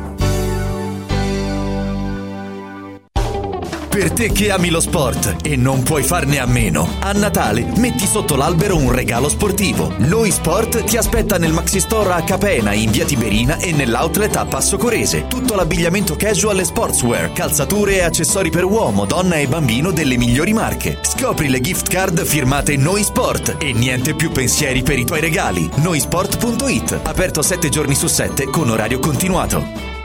Hai sentito la nuova promozione Arte e Arredamenti? Sì, scontano del cinquanta per cento tantissime cucine in esposizione, anche a progettazione e su misura. Certo, vengono a casa a prendere le misure dei tuoi ambienti. Un'occasione da non perdere. Corriamo da Arte. Arredatori specializzati ci aspettano per soddisfare ogni nostra esigenza. Arte è a Roma in via dei Colli Portuensi cinquecento, via Quirino Maiorana centocinquantaquattro, via di Torrevecchia mille e trentacinque e via Ildebrando della Giovanna uno, zona Aurelia appena fuori il raccordo. Arte punto it. Il regalo perfetto per chi ami? Il benessere! Forum Sports Center per questo Natale ha attivato la promo Happy Sport and Wellness. Regala un mese socio open a sessantanove euro o un mese di corso sportivo a soli quarantanove euro. Scopri di più su forum roma punto it o vienici a trovare a Roma in via Cornelia quattrocentonovantatré. Happy Sport, Happy Wellness, Happy Christmas con Forum Sports Center. Ti abbiamo aiutato a guidare in sicurezza ovunque tu fossi diretto. Ora ti porteremo in un futuro migliore. Carroom, l'unica concessionaria esclusiva Volvo a Roma. Carroom, al chilometro trentatré e sette, carreggiata interna del G R A, uscita uffici finanziari. Da Carroom trovi anche offerte vantaggiose di noleggio e oltre alla normale manutenzione puoi fare la revisione, sostituire i pneumatici e avere un eccellente servizio di carrozzeria. Carroom, più Volvo di così. Volvo Carroom. Anche quest'anno gli appassionati del freddo hanno il loro villaggio ghiacciato, con piste di pattinaggio sul ghiaccio, musica, eventi, animazione, intrattenimento, area food and beverage, otto fantastiche location presso Auditorium Parco della Musica, Foro Italico Santa Claus Village, Piazzere di Roma, Via delle Cave di Pietralata, Collina Fleming, Centro Commerciale Le Torri, a Cerveteri e a Latina. Visita il sito iceparkweb punto it e scopri la pista più vicina a te e gli eventi in programma. Ice Park, il più grande circuito Circuito d'Italia. Segui Un Giorno Speciale sull'app di Radio Radio.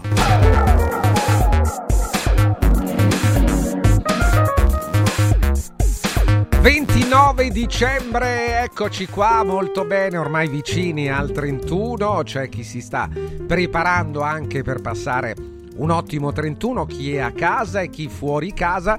Il nostro Marco Vittiglio, che salutiamo per esempio, si è affidato allo chef a domicilio che preparerà a casa sua un'ottima cenetta per il trentuno dicembre. Complimenti Marco, mi pare un'ottima, un'ottima scelta. Buongiorno. Buongiorno, buongiorno Francesco, buongiorno, buongiorno a tutti buongiorno, gli ascoltatori. Che hai fatto preparare dallo no, chef? La data è errata, è per il trenta, non per il trentuno. Ah, per il trenta. Per il trentuno ah. non dico dove andrò, ah, andrò, capito, sì. andrò da qualche parte ma non comunico ufficialmente, per il trenta, per il trenta. Eh, c'è lo spettacolo di Brignano, probabilmente andrei ma a vedere quello. No, Francesco, no, vabbè, vabbè, assolutamente non, no. Non ci interessa. Andiamo allora Marco Vittiglio, che ha risposto alla sua maniera a chi è invece detrattore, lo sbugiardava, provava a sbugiardarlo riguardo a Barbara D'Urso, perché Barbara D'Urso è venuta a trovarci Ma mercoledì, certo. cioè ieri l'altro, eh, per parlare, certo, per promuovere la sua, eh, lo, il suo spettacolo teatrale. Marco, vabbè, no? Però, sold out, Francesco, sold out, tutte va. le date fino vabbè, al sette, vabbè, Marco, quindi insomma c'era il mondo, c'era il mondo a vedere. Eh. C'era il mondo chi tutti, era? Tutti, Francesco, tutti. Renato Zero era lì? No, Renato Zero, e allora Versi... c'era no, il mondo, ma Renato scusami. Zero è in Versilia con la Veniere ah, e con la Vanoni, dai. So, non lo so, però c'erano tutti, sì. tutti quelli dello spettacolo, manager, vuoi che ti faccia Mario Tozzi c'era? No, però c'era non Presta, c'era, c'era la tutti, Perego, c'era, c'era, la, c'era la Marini. A proposito, sì. momenti, momenti faccio l'incidente diplomatico. Che è successo? Scusa. Muso Muso, sai con chi mi sono incontrato? Con chi? Con Pino Insegno? No, con Pino, con Pino è un abbraccio, certo. un amico chi, allora? meraviglioso, un professionista. E qual è allora? Colui che si spaccia per Carlo per ah, Pietro delle piane. piane che non è delle piane, è le piane, no, quindi delle piane. Ma no, quello è le piane, il fidanzato Vabbè. di Antonella Elia con Antonella Elia, devi ah. vedere, devi vedere, bellissima. Vabbè, niente di grave. Lei dai. vestita di pink, rosa, mancavano solo le piume di marabù. Volevo sì. spiegare che ovviamente anche a lei non è che sì. più grosse le piume siano e più grande sia l'uccello, non è sufficiente, non sempre è così. A fine d'anno no, cerchiamo di chiudere in maniera da, decorosa, da un rapace dai. da un rapace normale, sì, dimensioni sì. normali. No, no, Rai uno, l'orgoglio italiano, stavo l'orgoglio accennando, italiano. Sì, stavo accennando sì. l'altro giorno. Sì. Che Scusate, hai, Marco, non stai bene? No, eh, eh, praticamente qui adesso dobbiamo si, stare... si sono tutti sì. accodati e già Diaco si prepara a fare bella Rai per il settantesimo anno. Che poi la gente che vede quanto solo... Quanto danno? Mi fai sapere quanto prendono questi signori? Questi signori qua? Ma questi prendono centinaia di migliaia di euro l'anno, svariate, svariate. Beh, non esagerare. Svariate, devi Francesco. essere sicuro. Eh, svariate centinaia di migliaia di euro, Francesco. Per poi sbagliare i nomi, sbagliare i cognomi, per poi dire che quello è morto. Invece eh, va a cantare da lui dopo dieci giorni Umberto ah, Balsamo, capisci? No, ringraziamo che è volato in cielo che volato. ci ha regalato questa canzone e poi ma la vergogna! Vabbè, adesso non te la ver- anzi non c'è vergogna non lì. C'è vergogna. Allora, tutti dicono sai l'orgoglio italiano è perché eh, faccio un esempio, no? Sì, sì. E il cibo italiano, sì, la cultura, sì, tutto italiano va bene. La e moda poi, italiana. Sì, anche, e cioè. poi vi vergognate, sì. vi vergognate. Parlo di, di Domenica In, sì. dalla Veniera a tutti i suoi collaboratori, anche a quello che di gli cosa ha detto, si vergogna? Hai rovinato una canzone, sì. gli ha detto, si vergognano di cantare una canzone italiana di Natale. Ditelo, abbiate il coraggio di dire che per voi le canzoni di Natale in italiane sono bruttissime, al punto di Ma preferire ehm... di cantare solo in lingua e straniera. E quali sono le canzoni Sempre... italiane la di can... Natale? Ha... Allora, vai a rivederti, Francesco, sì. quella che ha cantato Ai fatti vostri alle dodici e cinquantatré Michele Guardì canta una canzone di Natale italiana, sì. stonata, non eccellente, però l'ha cantata da trentaquattro anni, la canta in italiano sempre e lo dice. Ma come si chiama questa canzone? Ma non mi non ricordo il titolo. Qua però, dice meglio... buongiorno, Vittiglio andrà allo spettacolo di Battista zero a zero a Capodanno. No, zero a zero è una canzone, zero a zero è una canzone che ha Vabbè, fatto Renato normale, Zero. Sono amici, scusa, ha fatto una canzone zero a zero palla al centro, sì. e Renato Zero, non Battista. Ti voglio dire sì. questo, Francesco, che la Venier con tutto il suo entourage, sì. ogni stacco pubblicitario che Feliz fa? Navidad, Feliz Navidad, ah, cantano Feliz solo Navidad. Spagnolo. Solo spagnolo. E poi a un certo punto un sussurro di lingua anglosassone, di italiano niente. Allora non parlate più eh, altro de, che orgoglio. De orgoglio italiano. Qui c'è ancora c'è Gianni che sì. vuole sapere cosa ti eh, preparerà lo chef a domicilio Giuseppe Sciascia. Quello che ha scelto tua cugina che vuole l'anguilla senza le orecchie. Ah, eccoli là, sì, sicuramente. Ah, eccoci, aspetta, me la, allora, me la voglio fotografare. Adesso, non Questa, siate così no, curiosi, me la, me la voglio fotografare. Ma sei piumato qua. anche tu, ti vedo piumato. So, e mi, mi adeguo, sono piumato ah, anche io. Mia, Comunque anguilla senza orecchie, sicuramente, sicuramente. Dai, andiamo avanti. Dai. Andiamo avanti. Poi ha invitato Diaco, ovviamente gli ha detto Che eh, personaggio curioso che sei, Marco, veramente. Io? Eh beh, sì. Ma quelle, no, Diaco è curioso, piume, che ha detto lui ha conosciuto tante persone importanti e ho capito, eh, perché ovviamente hai bruciato le tappe, lui era amico di Curzi, di Costanzo, no, vabbè, di non tanti diciamo, altri. L'amicizia, eh, no, eh, certo. l'amicizia è vera, ma sincera. C P, certo, anche, ma io mi sono fatto due conti. Sì. Ho capito perché lui dice con fierezza: sono trentuno anni che faccio programmi in radio. Sì. Quali radio non lo so, non le ricordo. Eh. Vabbè, Però Rai, trentuno anni Rai è, è iniziato da giovanissimo. Beato Molto lui giovane. Che ha avuto delle amicizie eh, importanti. Certo, io non ce l'ho avute, sì. non ce l'ho avute, di conseguenza. Come non sono ce l'hai avute? Cioè, ehm. tu stai disconoscendo la mia amicizia. A Vergovic, a me mi ha raccomandato nessuno. Eccolo qua. Io sono uno dei pochi che ha sostenuto l'esame di giornalista. Ma quale esame? Dando... Ma quale no, esame, Marco? Non so, io sono capitato nel duemiladodici, Francesco, sì. non nella nidiata e nella cordata di quelli che avevano fatto settanta articoli e prendevano il tesserino. Ho dovuto dare l'esame Ma che davanti al Presidente. Fatto? Chiesto e chi lo, domandi, è il presidente a... e lo domandi a Federica Sciarelli, che sì. era la mia testimone. Eh, vabbè, la tua testimone, giorn... vai a D, a me non mi hanno fatto vabbè, i settanta Marco, articoli, Vergovic. E dai, e dai, e dai, Vergovic, andiamo, e dai. Caro oh. Marco, con la D'Urso hai fatto dei saltelli incredibili. Ma magari, ma pure i Carpiati avrei fatto con la D'Urso, è bella, è brava, andiamo agli spettacoli, di più, dai. È meravigliosa e poi è bravissima. Sei stato un po' schiena di gomma. Adesso sì, tutti dai. parlano di questi settanta anni della Rai, sì. però la cosa assurda è che non ricordano e non conoscono, non sanno, sì. non sono a conoscenza che a ottobre ci saranno i cento anni della radio, della radio sempre, sempre nel duemilaventiquattro, Rai, capisci? Andiamo avanti, Francesco, avanti, andiamo dai. avanti. Allora, diciotto e cinquantadue T G cinque intervistano il Circo Medrano. Ogni anno Poi, a Natale intervistano intervi... il circo. Certo, coloro che rappresentano il direttore, esatto. però sì. vanno al circo, sì. intervistano le, i loro preposti a parlare. Sì. Una volta si diceva, sono romano, tutti da sette generazioni. Sì. E il circo, tutti da sette generazioni. Siamo circensi da settecentosessanta eh, anni. Eh, vabbè, ma il circo eh, è da... difficile che uno prenda, faccia il mestiere. E poi del uno, di questi, uno di questi, posso dire anche il, il nome nominativo del circo? Sì, certo. Del Medrano dice: quest'anno Circo Medrano alle diciotto e cinquantadue abbiamo artisti di prima classe. Ma perché l'anno scorso che c'era dei scarsi e ignoti? Non ho capito. Ah, beh, vabbè, Chi avevate? I peggiori? Artisti ho parlato, di prima classe, ho parlato sì. ho sussurrato di Scotti che gioca con Eccleston. Jerry Scotti. Sì, sì, che voleva fare lo spiritoso con Eccleston. Una domanda. Eccleston Berni? Esatto, sì. che è l'ex patron della Formula uno plurimiliardario. Perché eh? era ospite di. No, però c'era una domanda la cui risposta sì. era Eccleston. Sì. E dice sì, che è quello che c'ha la moglie di venti anni. No, bello mio, ce n'ha quarantacinque, Fabiana Flosi, brasiliana che conosco. L'ho già accennato, era ricca, molto, molto ricca, non aveva bisogno. E dei soldi fa- di facendo Eccleston. Così si fa come i mondiali del Cile nel sessantadue, quando Ghirelli e Pizzinelli Gli italiani, la squadra era stata accolta a baci in bocca, fiori e tutto. Scrissero degli articoli dicendo: qui c'è la prostituzione all'ordine del giorno, rispetto all'Africa sono dei regrediti, lì non hanno le cose, qui le hanno ma non riescono a fare ma niente. Ma qui dove? In Cile, nel sessantadue, sì, al sì, mondiale sì, sì. Che successe? Che c'era un cileno un cileno in Italia che lesse questi, questi articoli, sì. Chiamò una radio privata in Cile, all'epoca già c'è, e questi dissero: ah, è così la storia. E gli italiani ci fu la rissa, botte da orbi in quel ma mondiale. E eh certo, le sai tutte, Marco. Ma eh? certo, Francesco. Ma dice: abbi il coraggio, però. Sì. eh, vabbè, abbi il coraggio di dire la verità sui tuoi capelli, Marco. Eccoli, che, che te devo dire? Che coraggio, non ma sono tinturati. Che, non so ti... poi... Ma tu stai a pensare alla tintura dei capelli miei sono quando di c'era... nylon, un sì, altro dire, sono ma c'era di gente nylon, che se fa lo sbiancamento anale, vanno a Miami allora, lascia, e tu stai a guardarsi io mi tingo i capelli. E dai, e dai, mi incazzo, Francesco, dai, andiamo. Siamo all'ultimo. Ma dai, Francesco, dai, mi fanno chiudere male l'anno questi qua. Andiamo no. avanti, Marco. Ho visto, eh, sì. ho visto a proposito di televisione, rido da solo perché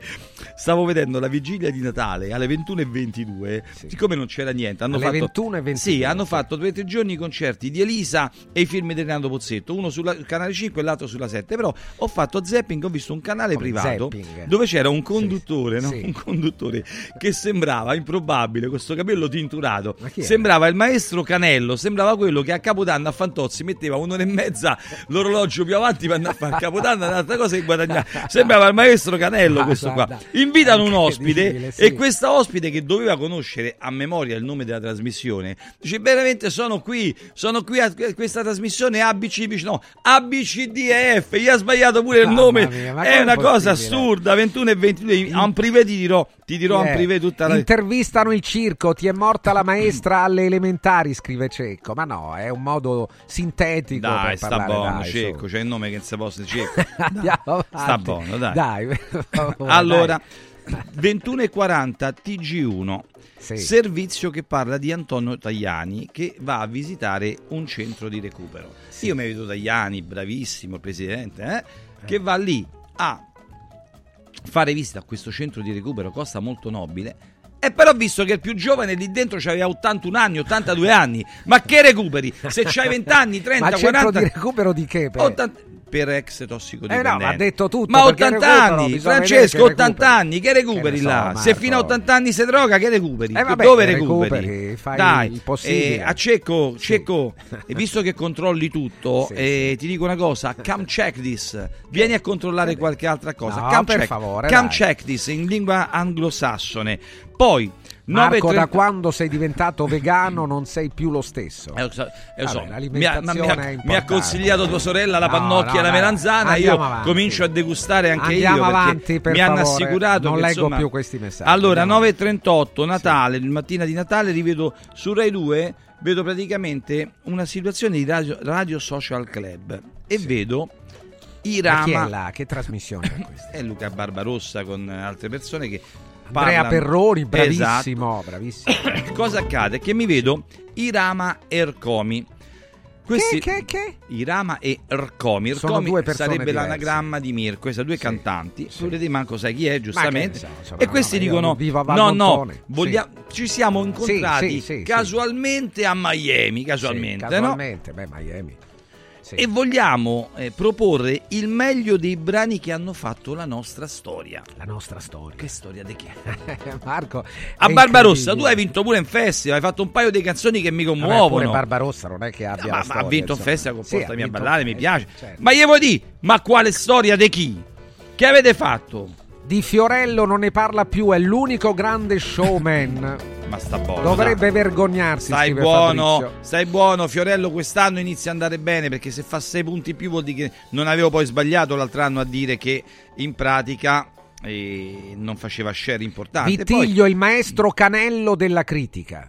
Certo, il maestro Canello della China. Ma io non me lo ricordavo questo eh, certo. maestro Canello. Poi dodici e ventisette sì. però te devo sempre dare l'input io, ascoltatore caro, perché eh, certo. devi leggere un po' di libri, ascoltatore. Riesci un po', riesci re, è una bella idea di Marco. Leggi eh, un pochino di fuori. libri, perché ricorda, sì. stoltino mio, che sì. i libri sono l'arredamento della mente delle persone, ricordatelo bene. Il maestro Canello. Cane... Guarda che veramente è... hai tirato fuori una storia bella questa. Questo è il maestro Canello, lo vediamo esatto. adesso in televisione. Il maestro organello, esatto. Ma cos'era, un fisarmonicista? Cosa faceva? Sì, sì, sì, sì, ah, sì, sì, sì. Andiamo avanti. Poi eh, abbiamo aspettato praticamente che intervistassero eh, a un certo punto il maestro Nicola Piovani, sì. che lui eh, ci va a dire, ci va a spiegare che in pratica gli ultimi Natali negli ultimi sì. anni sono stati proprio dei Natali all'insegna del consumismo. Ce lo deve spiegare Piovani, insomma, è una cosa che io non riesco veramente. A Piovani, chi, il maestro? Sì, sì, eh, sì, ma, sì. Tu sì, sei sì, al sì. cospetto di un maestro vero, Marco, dovresti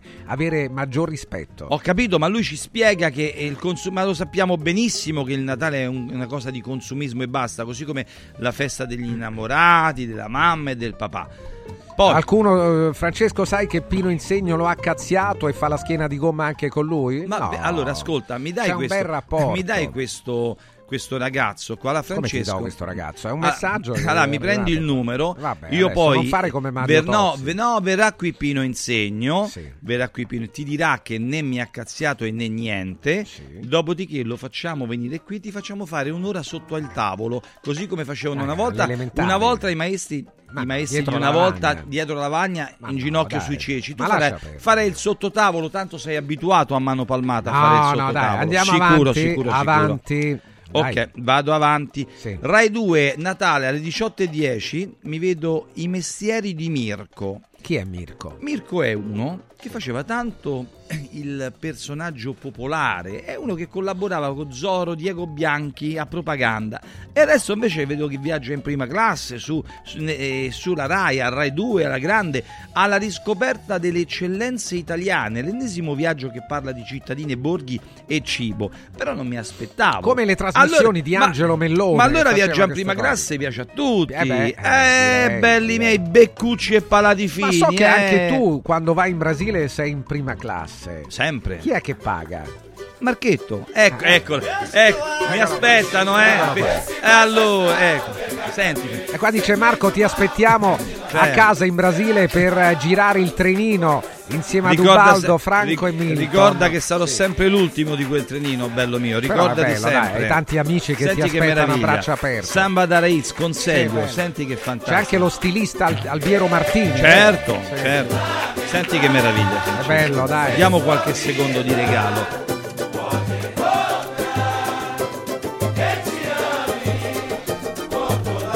Sai quanti scriveranno adesso di che brano si tratta o quanti vanno su Shazam a dire fammi sentire che mi piace. Come Shazam, av- Shazam adesso. Certo. Andiamo avanti, Francesca. Alberto Andiamo Angela, avanti. Sera di Natale. Sì. Io voglio di no. Parigi?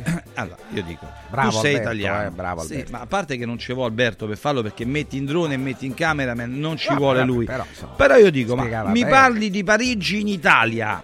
E perché? E parlami di Roma, parlami d'Italia, parlami di Milano, di Napoli, di tutta l'Italia, c'hai duemila allora, città. Sei veramente assu- retrogrado. Ma no, che retrogrado? Parigi, perché devo parlare Parigi, di Parigi? Scusami, non è che è meglio di Roma, è un'alternativa però. Ma perché se ancora non ho fatto la scelta basilare devo avere l'alternativa? Ancora, ancora devi avere una donna, la moglie e già vai alla fidanzata. Va all'amante già, dai Francesco, non esiste questa Ma, cosa. Ma eh, Marco ed Enrico Camelio sono la stessa persona? No, perché sono la stessa cosa? Eh, ecco, eh, questa aspetta, aspetta, aspetta. Eccolo lì, Marco eh, piumato, bra- hai detto, pennato. Hai detto bene, questa è una foto che mi vedrà protagonista. Sì. Storie italiane, sì. il ventisei hanno fatto tutto ballando, tutto ballando.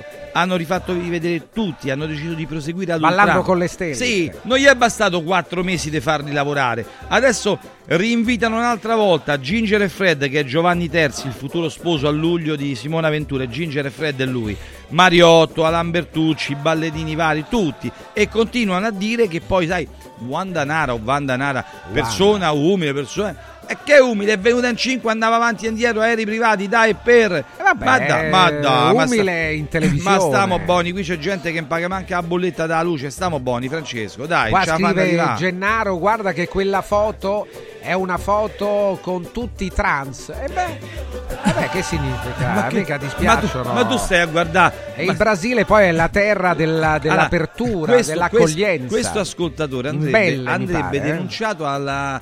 L G B T Q P R Z, perché lui è un discriminatore razzista. No, vabbè, per dire, però, insomma, e mi sta molto antipatico, per non dire che è uno stronzo. Certo. Andiamo capito? Avanti, perché non si discrimina nessuno, bello mio, trans o non trans, siamo certo. tutti figli del Signore, capisci? Sotto questo Renato cielo. Zero ancora canta, non credi che basti? Ma io penso che tu sei Beh, un pazzo. Ci pensa esatto. Renato Zero questo, a capire questo quando altro è il canguilla, momento, però. Questo è proprio il capitone senza orecchie se mangia a Capodanno. René, proprio... René. Ma come fai a dire Renato l'artista, il king, il re della canzone sì, italiana? Sì, ma re, che stai a dire? Ma è eh... sold out ovunque, dai. Ma perché non torna a fare qualche concerto Renato? Ma li farà. Da marzo, sì, da marzo sì, c'è una tournée che dovrà, vedrà protagonista René, a, sì, sì. Eh certo, dal, dal due di marzo fino alla fine di marzo. Ah, ma quello l'ho sentito, ma ho sentito che voglio salutare due persone non c'è speciali. Nemmeno da pagare il biglietto, mm, vero? Ma come no? Francesco, sì. eh, voglio veramente, a proposito di Renato Zero, sì. due ascoltatrici meravigliose, sì. Depi e Baby V, sono fantastiche. Come? Loro, come? Depi e Baby V, loro sono le, le amanti più amanti di Renato Zero a livello artistico e saranno lì in prima Vabbè, fila. A livello artistico, che, eh, eh, sì, eh, certo, a livello artistico. No, perché uno se no può dire, ma come ti permetti a dire no, che vabbè, assolutamente. È un artista. dieci e trentaquattro, sì. sempre a Storie Italiane, un triplo senso. Il figlio di Rocco Siffredi, anche lui ha partecipato a Ballando, sì, si è fidanzato sì. con la, ah, sì? con la balleria. Sì. A causa del padre, dicono, si porta dietro il fardello. Mm, Aia, mia, ah, il fardello del Rocco dietro, insomma, eh, non è che è una cambiale grossa e dura lì, Francesco. E eh, attenzione, non dite che poveraccio si porta dietro quel fardello. Poi parlano del nulla, dell'effimero. E non mi è piaciuta quella cosa, perché quattro mesi, Francesco, quattro mesi sono stati sufficienti. Basta. Domenica in Mara. Mara non è riuscita Mara a vincere. Mara sta andando forte. Sì, molto forte, che non è riuscita a vincere neanche quando il programma antagonista, ossia Amici, non andava in onda, quindi ha perso perché praticamente ma come è, sta... è stato... ma sai che molti non credono a questi numeri che dai tu, eccolo là, c'è anche il nottimo no, Mimmo e la voglio ah, mia, e Mimmo. La voglio questa foto, io e Mimmo sì, sì ma... siete a capo guarda, di quella guarda, congrega io, io, io e Mimmo Politanò sì. potremmo fare solo due tipi di viaggi, o in Brasile modello sì, sì. Brasero o a Rosario, quando però c'è Messi a Rosario, perché altrimenti non si va, te lo siete dico veramente prima. Dei cari amici. Ma questa storia dell'aglio, ti lamentavi prima, Marco? Io? No, chi è che si Francesco no, lo so, io non parlo d'aglio, figure, mica stiamo sì, in Transilvania sì. Vabbè, andiamo avanti. Allora, la, te- la trasmissione con più share è stata la benedizione dell'Urbi e Torbi, quasi che fe- ah, la benedizione no, del Papa no, vabbè, no, la benedizione, pensavo fosse il titolo. Dillo che scherzavi il... no, Urbi no, e Torbi, sì. il trenta per cento, quasi il Festival di Sanremo. Anzi, alla Pippo ah, Baudo, il Festival, Francesco Festival, cioè. Mentre il concerto di Natale, basta con questi concerti di Natale, basta. Sono surgelati, sono abbattuti come il, pe- come il crudo di pesce, perché li dovete fare venti giorni prima sì. e magari c'è qualche artista che scompare, qualcuno che sta male, manco può venire, e voi fate venti giorni, basta con questi concerti Giovanni di Natale, scrive dai. Renato Zero non ha più scritto una canzone decorosa da trent'anni. Ma veramente, ma non è vero. Tu sei rimasto dietro perché ha scritto Canzo- e... ma l'ultimo album in modo particolare è veramente bello, cioè la canzone si chiama la, una delle canzoni La Ferita sì. che è fantastica. Sì. Ma ci sono un paio di canzoni dell'album precedente che la gente non conosce perché loro vedono solo ma non guardano, sentono ma non ascoltano. Ce n'è una che si chiama L'idea di te, che eccolo è qua, pazzesca. Sentiamolo, Renato Zero, La Ferita, il nuovo album. Dove sei? Coraggio, dove sei? Non puoi lasciarmi qui adesso che la mente vuole arrendersi.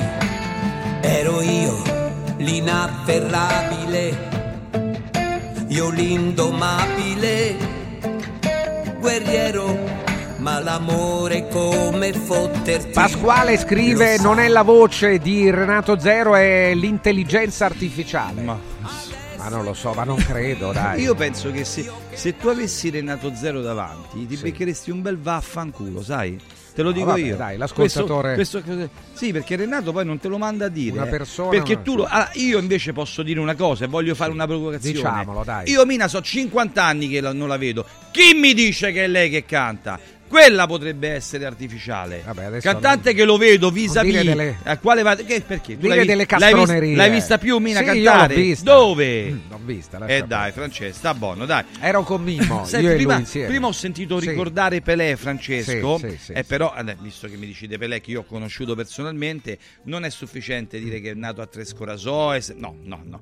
Bisogna dire che le cose. dire? Scusa, bisogna, bisogna andare più a fondo. No, abbiamo fatto sentire una canzone. Sì, anche, ma no? esatto, mm. Speranza di Pelé, lui era sì. bravissimo in porta, era bravo, cento metri era bravo, salto in lungo, era più bravo di tutti in tutto Pelé. Sì. E quando dicono Maradona Pelé, Pelé rispondeva in un modo, ce lo amo come un figlio, però ditemi voi se dovesse... lo amo come un figlio, diceva lui di Maradona. Esatto. Sì. E lui però diceva chi, chi è meglio, chi è stato meglio. Allora Pelé non ha mai giocato e non si è mai misurato in Europa perché venne dichiarato tesoro nazionale dal governo dittatoriale brasiliano e non gli fu permesso fino al settantaquattro sì. di andare a mm. giocare nei sì. Cosmos, e fu perseguito dai Cosmos, seguito in Giamaica in una tournée con mm. tanto di Bob Marley che giocava con lui, quindi fu convinto solo quando aveva smesso ufficialmente. Però Pelé diceva: come posso dire se io sono più bravo o Maradona se in Argentina ancora non sanno, stanno al quarto di finale per dire è più bravo Maradona o Di Stefano? Quindi se non si bypassa quello non può venire ragionevole sempre. Allora Pelé, Pelé distratto, sbandieratore ad Interlagos, a San Paolo nel duemiladue sì. arriva Schumacher primo Michael, secondo Ralph il fratello,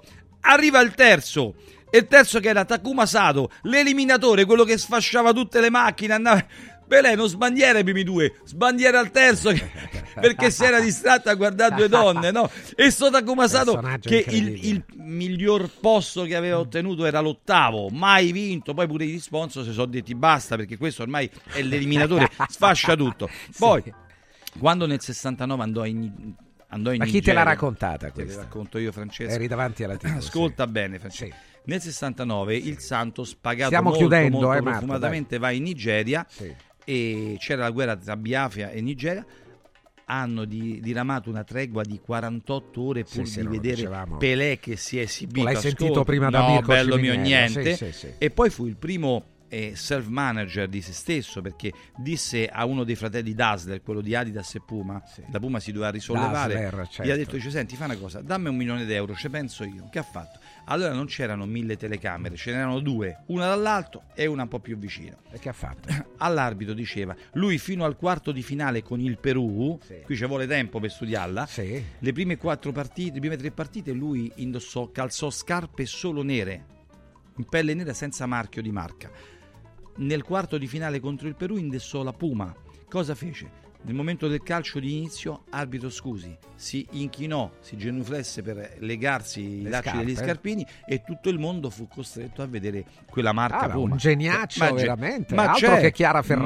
Ma certo. Ma allora certo. dai, stiamo chiudendo. Marco, vuoi una, un'altra la frase piccola del, o la, la frase, la frase, la frase. Una cosa sola. Sì. Martellini, quello che sbagliò ovviamente Nando, Nando Martellini nel tre a due d'Italia Beh, Brasile. Quello che sbagliò, grande, eh, una grande sì, figura nel giornalistica. Del, nel tre a due dell'Italia contro il Brasile, il terzo sì. di Paolo Rossi, disse ed è pareggio, ne fece un'altra sì. nell'ultima azione che Eder, mio amico, calciò con un, ester- con un interno eh, a rientrare sì. colpì di testa un calciatore brasiliano e Zoff parò sulla linea che loro sì, volevano il gol bene, e certo. lui disse colpo di testa di Paolo Isidoro, poi ha fatto appello, no Leandro, no era Oscar. E come mai? E perché si è sbagliato tre volte? Sbagliato. Dai. Andiamo alla frase. La frase, Francesco, questo è da monito per Attenzione, tutti noi, perché eh, la capita frase di Marco, a tutti, sì. non la trovate sui non social, non trovate da nessuna parte. Ricordate, non fate mai tante cose per qualcuno, perché alla fine ci diranno che non ce lo hanno mai chiesto e il bello è che avranno pure ragione. Marco è amara, però chiudi amaramente, non, non ho capito perché hai scelto questa chiusura. Perché... l'altruismo e la generosità non sempre, ma spesso è il primo passo verso l'irriconoscenza. Auguri a tutti. Marco Vittiglio, noi invece ringraziamo Marco eh, per il contributo a questa trasmissione, è stato un anno piacevole per quanto grazie, ci riguarda Francesco. È proficuo e ci siamo anche molto divertiti. Certo, grazie certo. Marco, linea alla regia, tra poco Mario Tozzi. Segui Un Giorno Speciale sull'app di Radio Radio. I colori e i simboli che ci fanno battere il cuore, le emozioni che ci uniscono, la storia di una grande squadra. Tutto questo in un oggetto unico ed esclusivo, un'edizione limitata e numerata. È arrivato millenovecentoventotto, l'occhiale ufficiale del Frosinone Calcio che celebra l'anno di fondazione della squadra. Uno degli esclusivi millenovecentoventotto pezzi può essere tuo. Scopri come su w w w punto occhiali in cantiere punto i t o nello store di Frosinone. Vediamoci da Occhiali in Cantiere.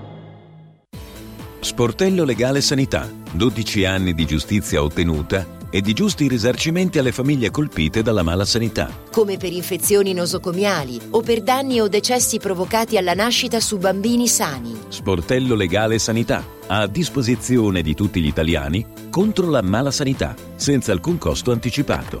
ottocento settecento ottocentodue. sportello legale sanità punto i t.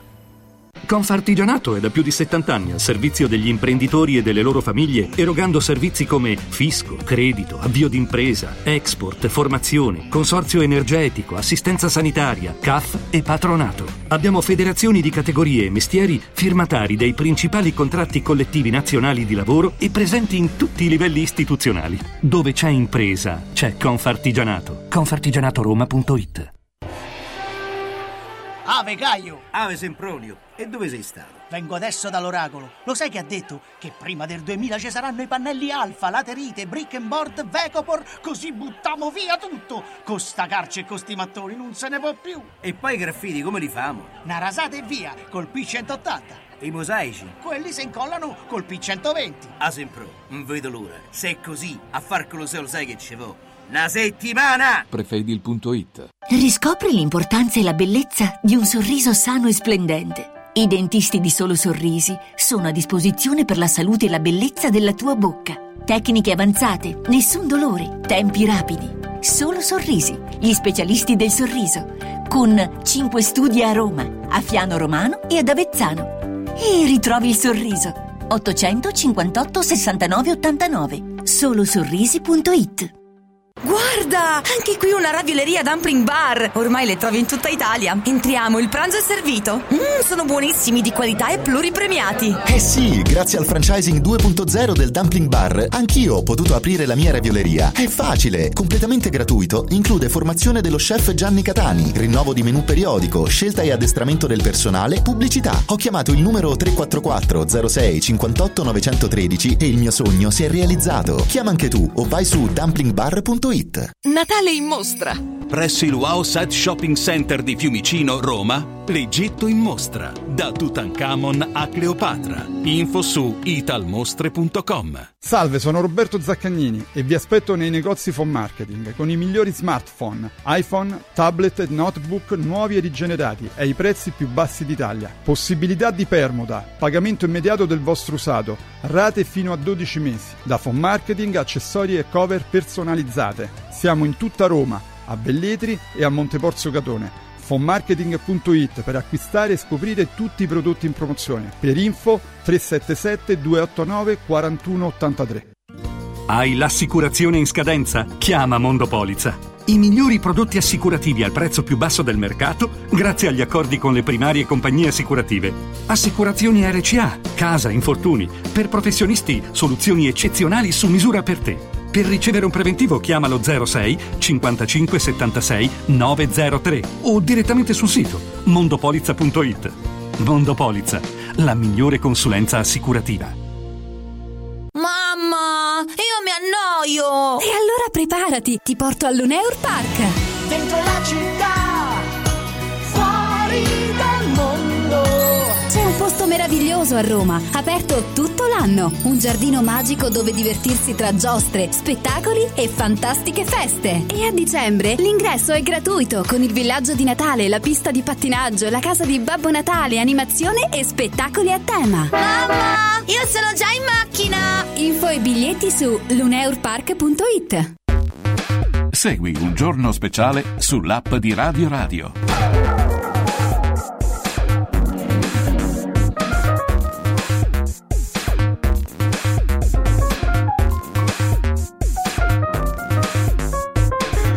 Siamo qui, eccolo finalmente. Molti erano incuriositi, alcuni anche preoccupati. Che fine ha fatto Mario Tozzi? E Mario è qui, è con noi come al solito. È il professor Mario Tozzi, un agente di commercio. Alberto eh, diceva qui, se chiudono il centro di Roma e io non posso più muovermi, andrò a chiedere a Mario Tozzi ospitalità eh, San Lorenzo.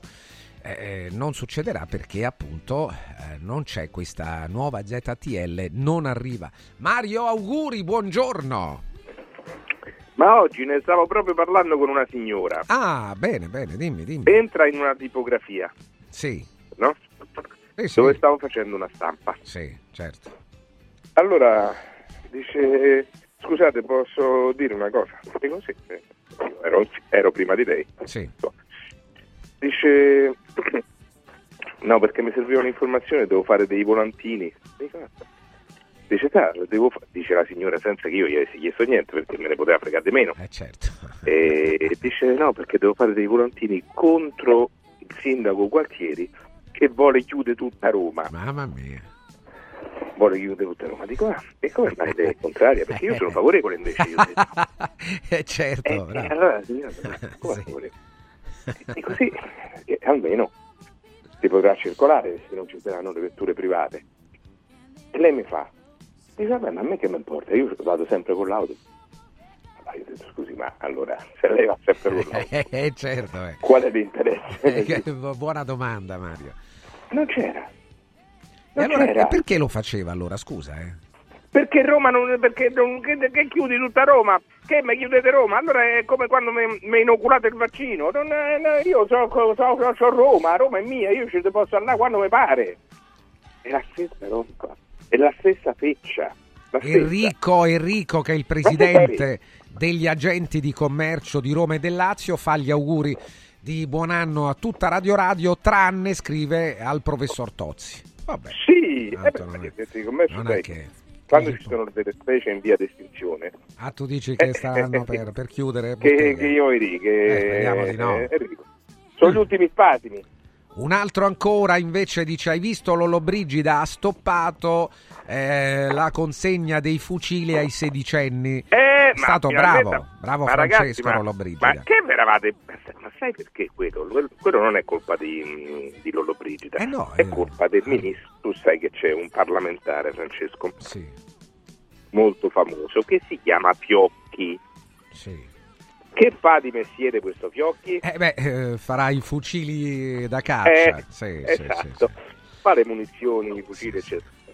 E lui si era impegnato, eh, facendo parte eh, di questa corposa lobby di eh, armieri, a fare appunto la... Vabbè, ma non è che faceva nulla di male, era una, un'idea, una proposta che ma, a, alla quale si può essere favorevoli. Non puoi portare la macchina, eh, ma non no, puoi votare, puoi sparare. Beh, ma guarda che è anche dissennato, a mio parere, da consegnare l'automobile, quella magari con una cilindrata piccola, ai sedicenni, credo la possono guidare, o sbaglio? No! Come ah, no? la minicar. La minicar, la possono eh, guidare. Vabbè, Francesco, ma quello pure il motorino allora, eh. Eh vabbè, allora eh, anche quello, voglio dire, il processo mentale è quasi lo stesso, eh, guarda ma che... Francesco, può ma essere un'arma dici? Anche quella, mentre, eh. Vabbè, ma mentre quella è una roba che ti può servire al limite per la mobilità.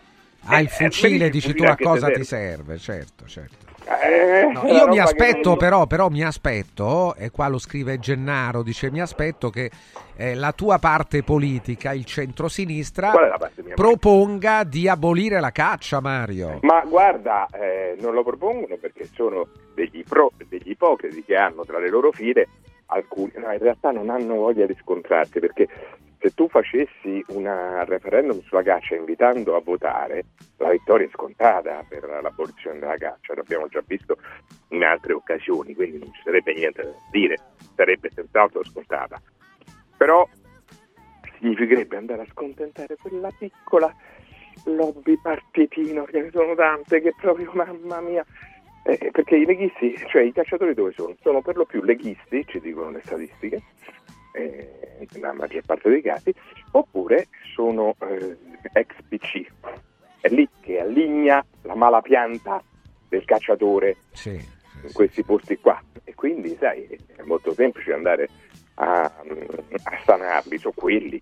E quindi non, per non rompere quell'equilibriuccio consolidatuccio sulle eh, Mario è sincero, sentite, non ha problemi eh, sì. a parlarne. No, figurati. Caro Tozzi, hai una... letto l'articolo sulla carne rossa di Nature? Sì, oddio mio, sì.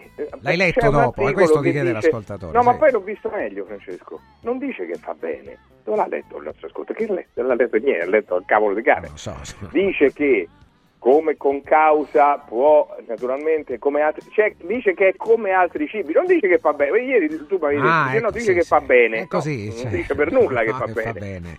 Però dice non dice che non fa è male. L'unica sì. causa, eh, ma è un unico articolo, Francesco, scusa. Eh, sono, ci sono trent'anni di letteratura in questo senso che ci dicono che la carne rossa grassa fa male.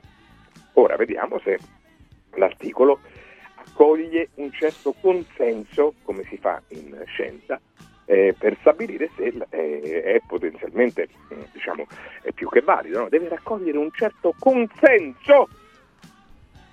Mario Tozzi è lui, sì sì. Il consenso. Il consenso. Matteo scrive, Matteo. Eh, se attenzione. non c'è sentimento. Sì, sì. Se non c'è, c'è sentimento. sentimento. Ha ragione Mario, dai, su. Attenzione, buon anno al Sassaiolo, speriamo in Dio. Che significa speriamo in Dio? Non, non, mi sa non di, so. di quasi di minaccia questa cosa. No, Mariuccio, la Z T L del tuo amichetto Gualtieri fallirà miseramente. Viva il combustibile fossile. Eh, ma allora. Chiamato signor, lo chiamiamo Valeria cioè, per favore dai eh, lo dai, chiamiamo così lo chiediamo dai è stato no, uno, non è stato offensivo no, uno si sveglia la mattina e dice madonna mia sì, oggi sì. mi sento proprio ma perché perché devono fare ma scusate ma Mario non parla per sé sì, parla per tutti è un problema di tutti noi non il suo problema no, insomma Non Francesco, è il suo problema. Hai ancora qualche considerazione per l'Italia? Ma sì, ce l'ho, provo ad avercela, ho ancora qualche speranza. Luigi Pensa da Milano. Che c'è una signora, sì. Francesco, una signora, pare sì. che sia senatrice della Repubblica Italiana. Ma non credo però, e che cosa ha fatto? No, non sai nemmeno chi è. No, beh, ma comunque non credo in ogni caso, ma che, affa- che avrebbe fatto?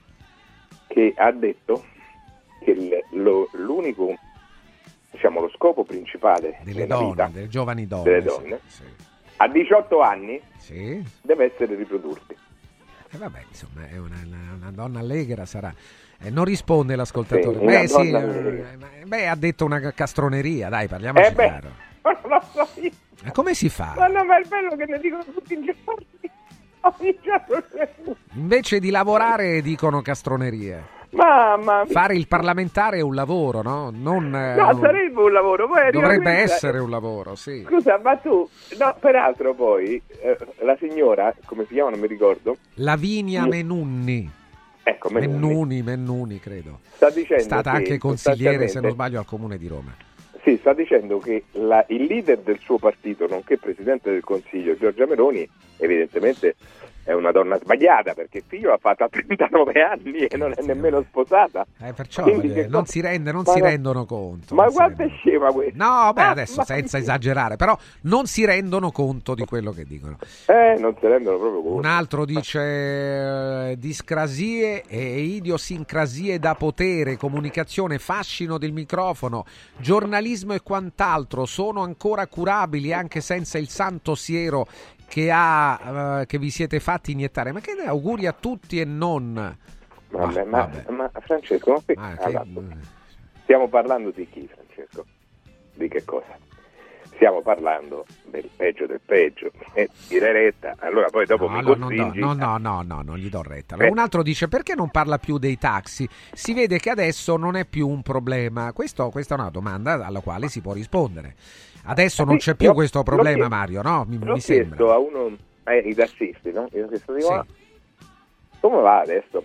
Dice beh adesso non può succedere niente parlavano del mese scorso, sì. perché novembre è il nostro mese più basso, sì.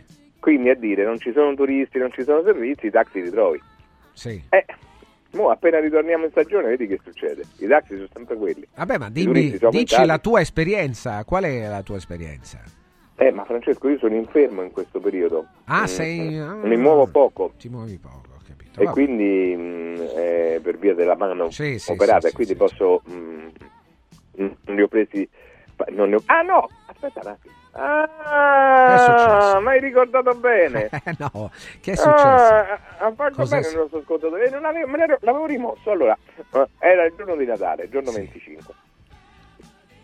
Tornavo da fuori la mattina a casa, mi preparo per andare eh, dalla mamma e eh, comincio a chiamare un taxi. Erano le undici e quaranta del mattino. Chiamo, venticinque minuti, nessuna risposta, cioè nessun taxi trovato. Ho, ho abbassato, eh, la signorina mi ha detto che dopo un po' arriva la signorina, non più il disco registrato, mi ha detto, dice, vabbè, provi più tardi perché adesso non ce ne sono. Vabbè. Aspetto dieci minuti, poi riprovo. trentuno minuti. Mamma. Ed eravamo arrivati praticamente a mezzogiorno e mezzo. Io devo andare. Dico, scusi, abbia pazienza, eh, io sono disposto anche ad aspettare, se, se diciamo se, se ci avete un taxi che dice che ci mette venticinque minuti, so che lo pago io, ma sono disposto ad aspettare, può cercare. Dice, va bene, cerco. Altri dieci minuti e non trova niente. Mamma. È dovuto ritornare indietro a prendermi il cognato eh, per eh, portarmi lì dove dovevo andare. Tu ti rendi conto? Un altro ascoltatore, cioè, ti dice, perché non che... chiami il tuo amichetto de, degli N C? Eh, perché Francesco non chiami de, per un circuito umba, poi, urbano di N C P, insomma, no? eh, eh, poi eh, non è eh. N C, vabbè sì, ho capito, dai, eh. no, no, no, risponde all'ascoltatore anche. No, faceva questi, questi. Allora, sono sì. ascoltatori della radio, no. non sono stati premiati dalla natura. Diciamo, eh, un altro dice così. Potevi chiamare Uber, scrive Domenico, ma non lo so, ma eh, Mario ma io, ha chiamato i taxi, vedete, scusate sono ragazzi. Il più carino di tutto, sì, sì, no, no, no. può succedere voglio qualche Uber. volta, certo, a Mario non va bene, eh, che ti devo guarda, dire guarda io Uber non lo uso, non l'ho mai usato eh. Eh, certo. quindi eh, però anche per una ragione, perché io voglio ta- il mio taxi comunale eh, bianco, certo, giusto, eh, autorizzato giusto, certo, quindi sono certo. Eh, allora, è una garanzia eh, anche, no? Il esatto. taxi è una garanzia, ti dà una garanzia, no? No, io voglio che le persone siano... Anche gli N C C saranno una garanzia, quelli regolari assolutamente, eh certo, no? Tutti, ma io certo vorrei che, che le persone fossero libere di scegliere, Francesco, cioè se certo, tu sei, certo. eh, vuoi prendere Uber, prendi Uber, se no no. Però io che sono uno che non favorisce Uber, proprio per la ragione che stavamo dicendo, perché mi devo trovare a non... Quel giorno proprio... Cioè, lo vuoi dire, è costretto, è costretto, sì, sì, sì. No, una delle poche volte che mi è capitato in vita mia di non essere riuscito a raggiungere il taxi. Non, non ci sono riuscito. Sì, eh, ma non è possibile. No, non è possibile. C'era il giorno di Natale. Eh, ho capito, il giorno di Natale ci sono i taxi, o no? Eh, certo, però fa parte della, del lavoro. Mario, questa mattina, scrive un altro ascoltatore, era in diretta con Rai uno Storie Italiane, ma si vedeva che si era appena svegliato. No, non ero in diretta per niente, comunque. Eh, l'ho registrato. Ah vabbè, sarà stato registrato. Quando l'hanno fatto te eri appena svegliato, secondo l'ascoltatore, non lo so. Ma Francesco, secondo te è un programma che va in onda già di suo alle dieci del mattino? Può mai chiamarti no, appena svegliato? Mario, Mario si sveglia prestissimo. Quindi l'ascoltatore è un? Eh beh, così era in, in errore, dai, no, no, ha sbagliato. Forse eri, non lo so, un po' può darsi i capelli erano fuori posto, io non so che dire. Un altro ancora, ho visto Mario in televisione, la trasmissione quest'anno mi piace di più. Bene, mm. fa piacere anche a Mario. A proposito, che dice Buttafuoco? C'è... Ma a lui piace, che cosa ti dice lui?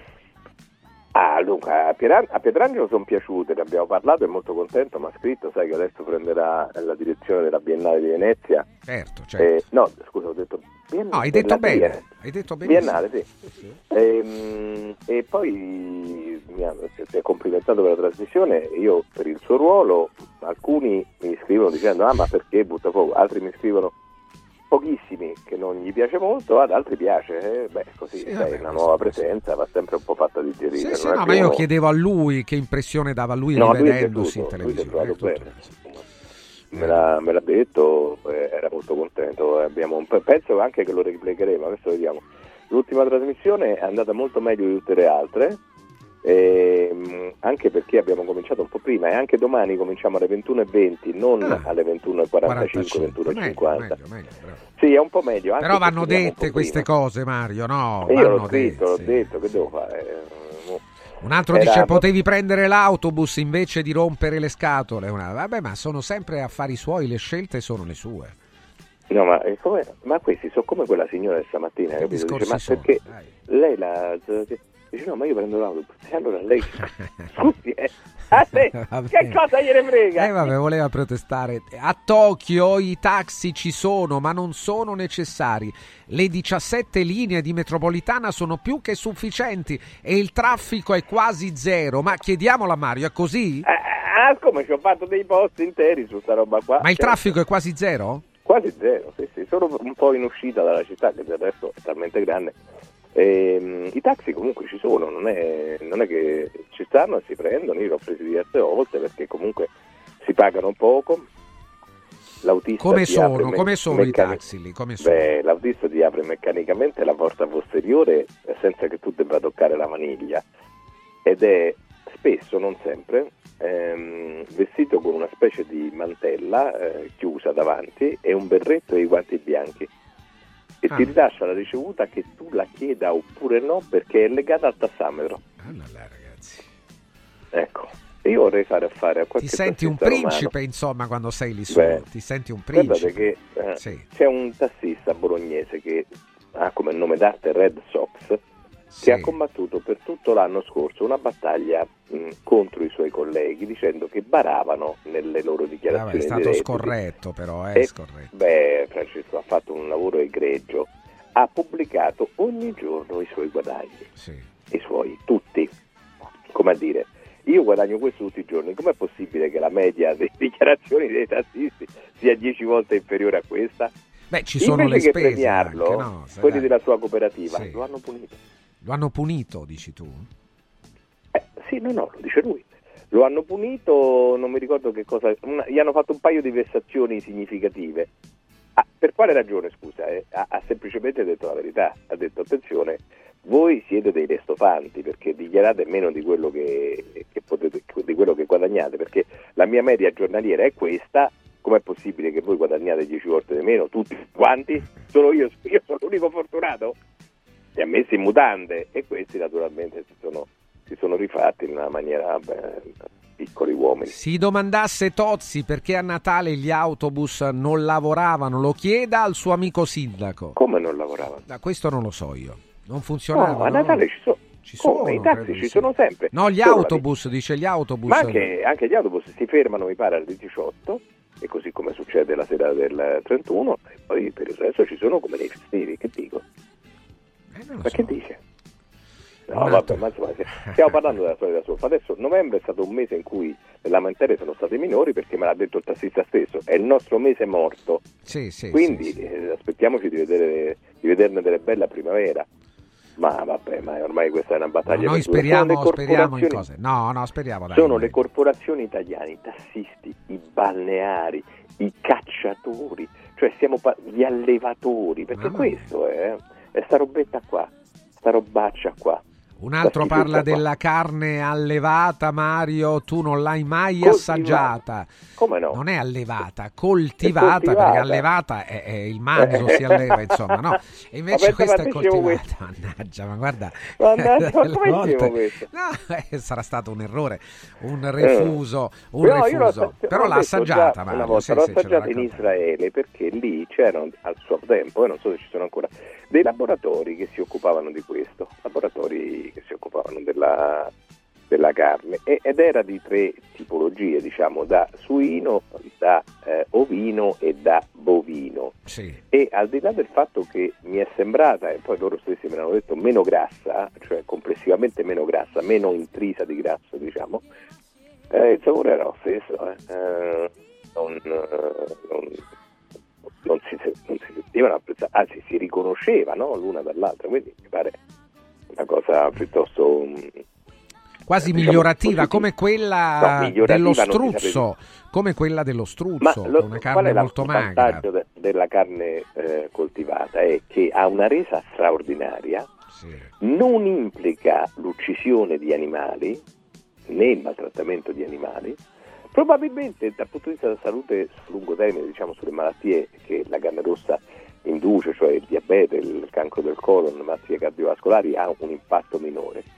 Non e soprattutto elimina gli allevamenti intensivi, tu con quel grandissimo consumo di suolo, di acqua e di energia e soprattutto i combustibili fossili che sono gli allevamenti intensivi. È veramente, sarebbe, Francesco, una delle chiavi di svolta, eh?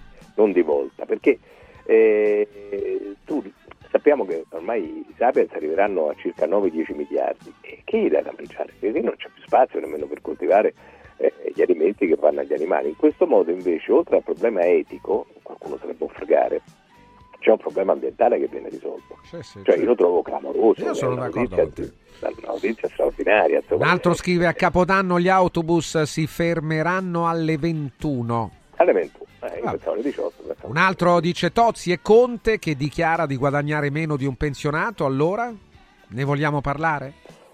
Sì, però eh, io sono, ho un po' approfondito questa faccenda. Eh, Conte, sulla dichiarazione riferita all'anno precedente, eh, perché sì, questo sì. bisogna guardare, sì. bisogna considerare che era uno che rinunciava a quasi tutto il suo stipendio, perché i cinque Stelle così facevano a suo tempo, e in più si era messo in aspettativa dalla sua occupazione eh, legale, per la quale dunque non ha percepito redditi per quell'anno lì.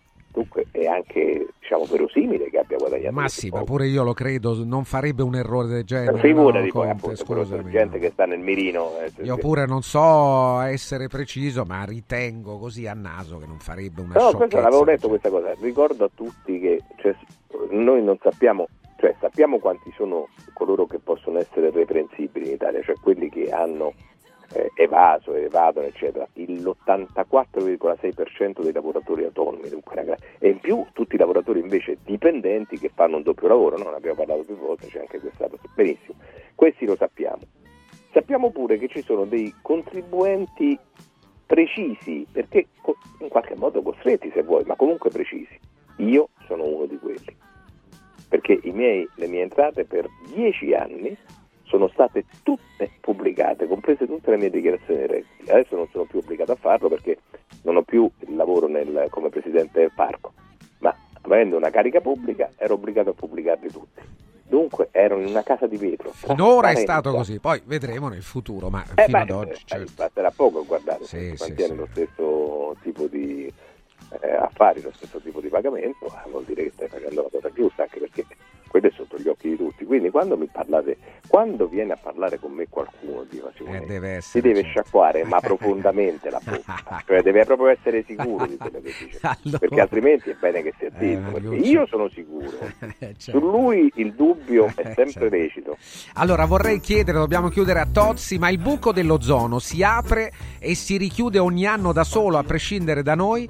Sì o no? No, no, eh, no stavamo eh. dicendo appunto, lo ribadisco, che si calcola che entro il duemilaquarantuno sarà chiusa l'ultima lacerazione dello strato di ozono, esclusa quella sull'Antartide che si chiuderà dieci anni dopo. Queste sono le previsioni dei ricercatori. Dunque questo significa che aver bandito i C F C ha funzionato, perché il buco si sta richiudendo. Ora poi vediamo. Grazie Mario. Male, certo. Grazie Mario. Oh ragazzi, domani sera, mi raccomando, Sapiens. Domani sera Sapiens Al... e, e gli auguri. Ma li diamo, Mario, insieme, il primo dell'anno, perché siamo qua. Lo, lo faremo. Eh, lo faremo il primo dell'anno. Grazie Mariuccio, grazie Ciao. a tutti. Tra poco Coming Soon Time.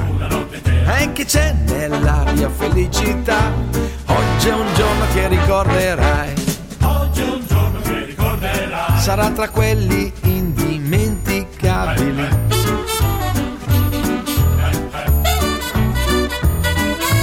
Oggi è un giorno che ricorderai. Farà parte di quelli indelebili.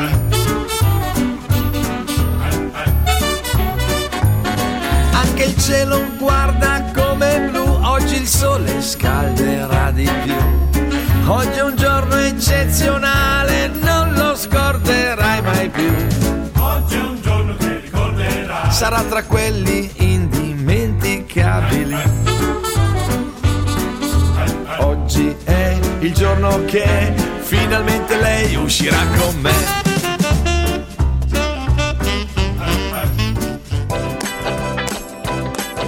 Radio Radio ha presentato Un giorno speciale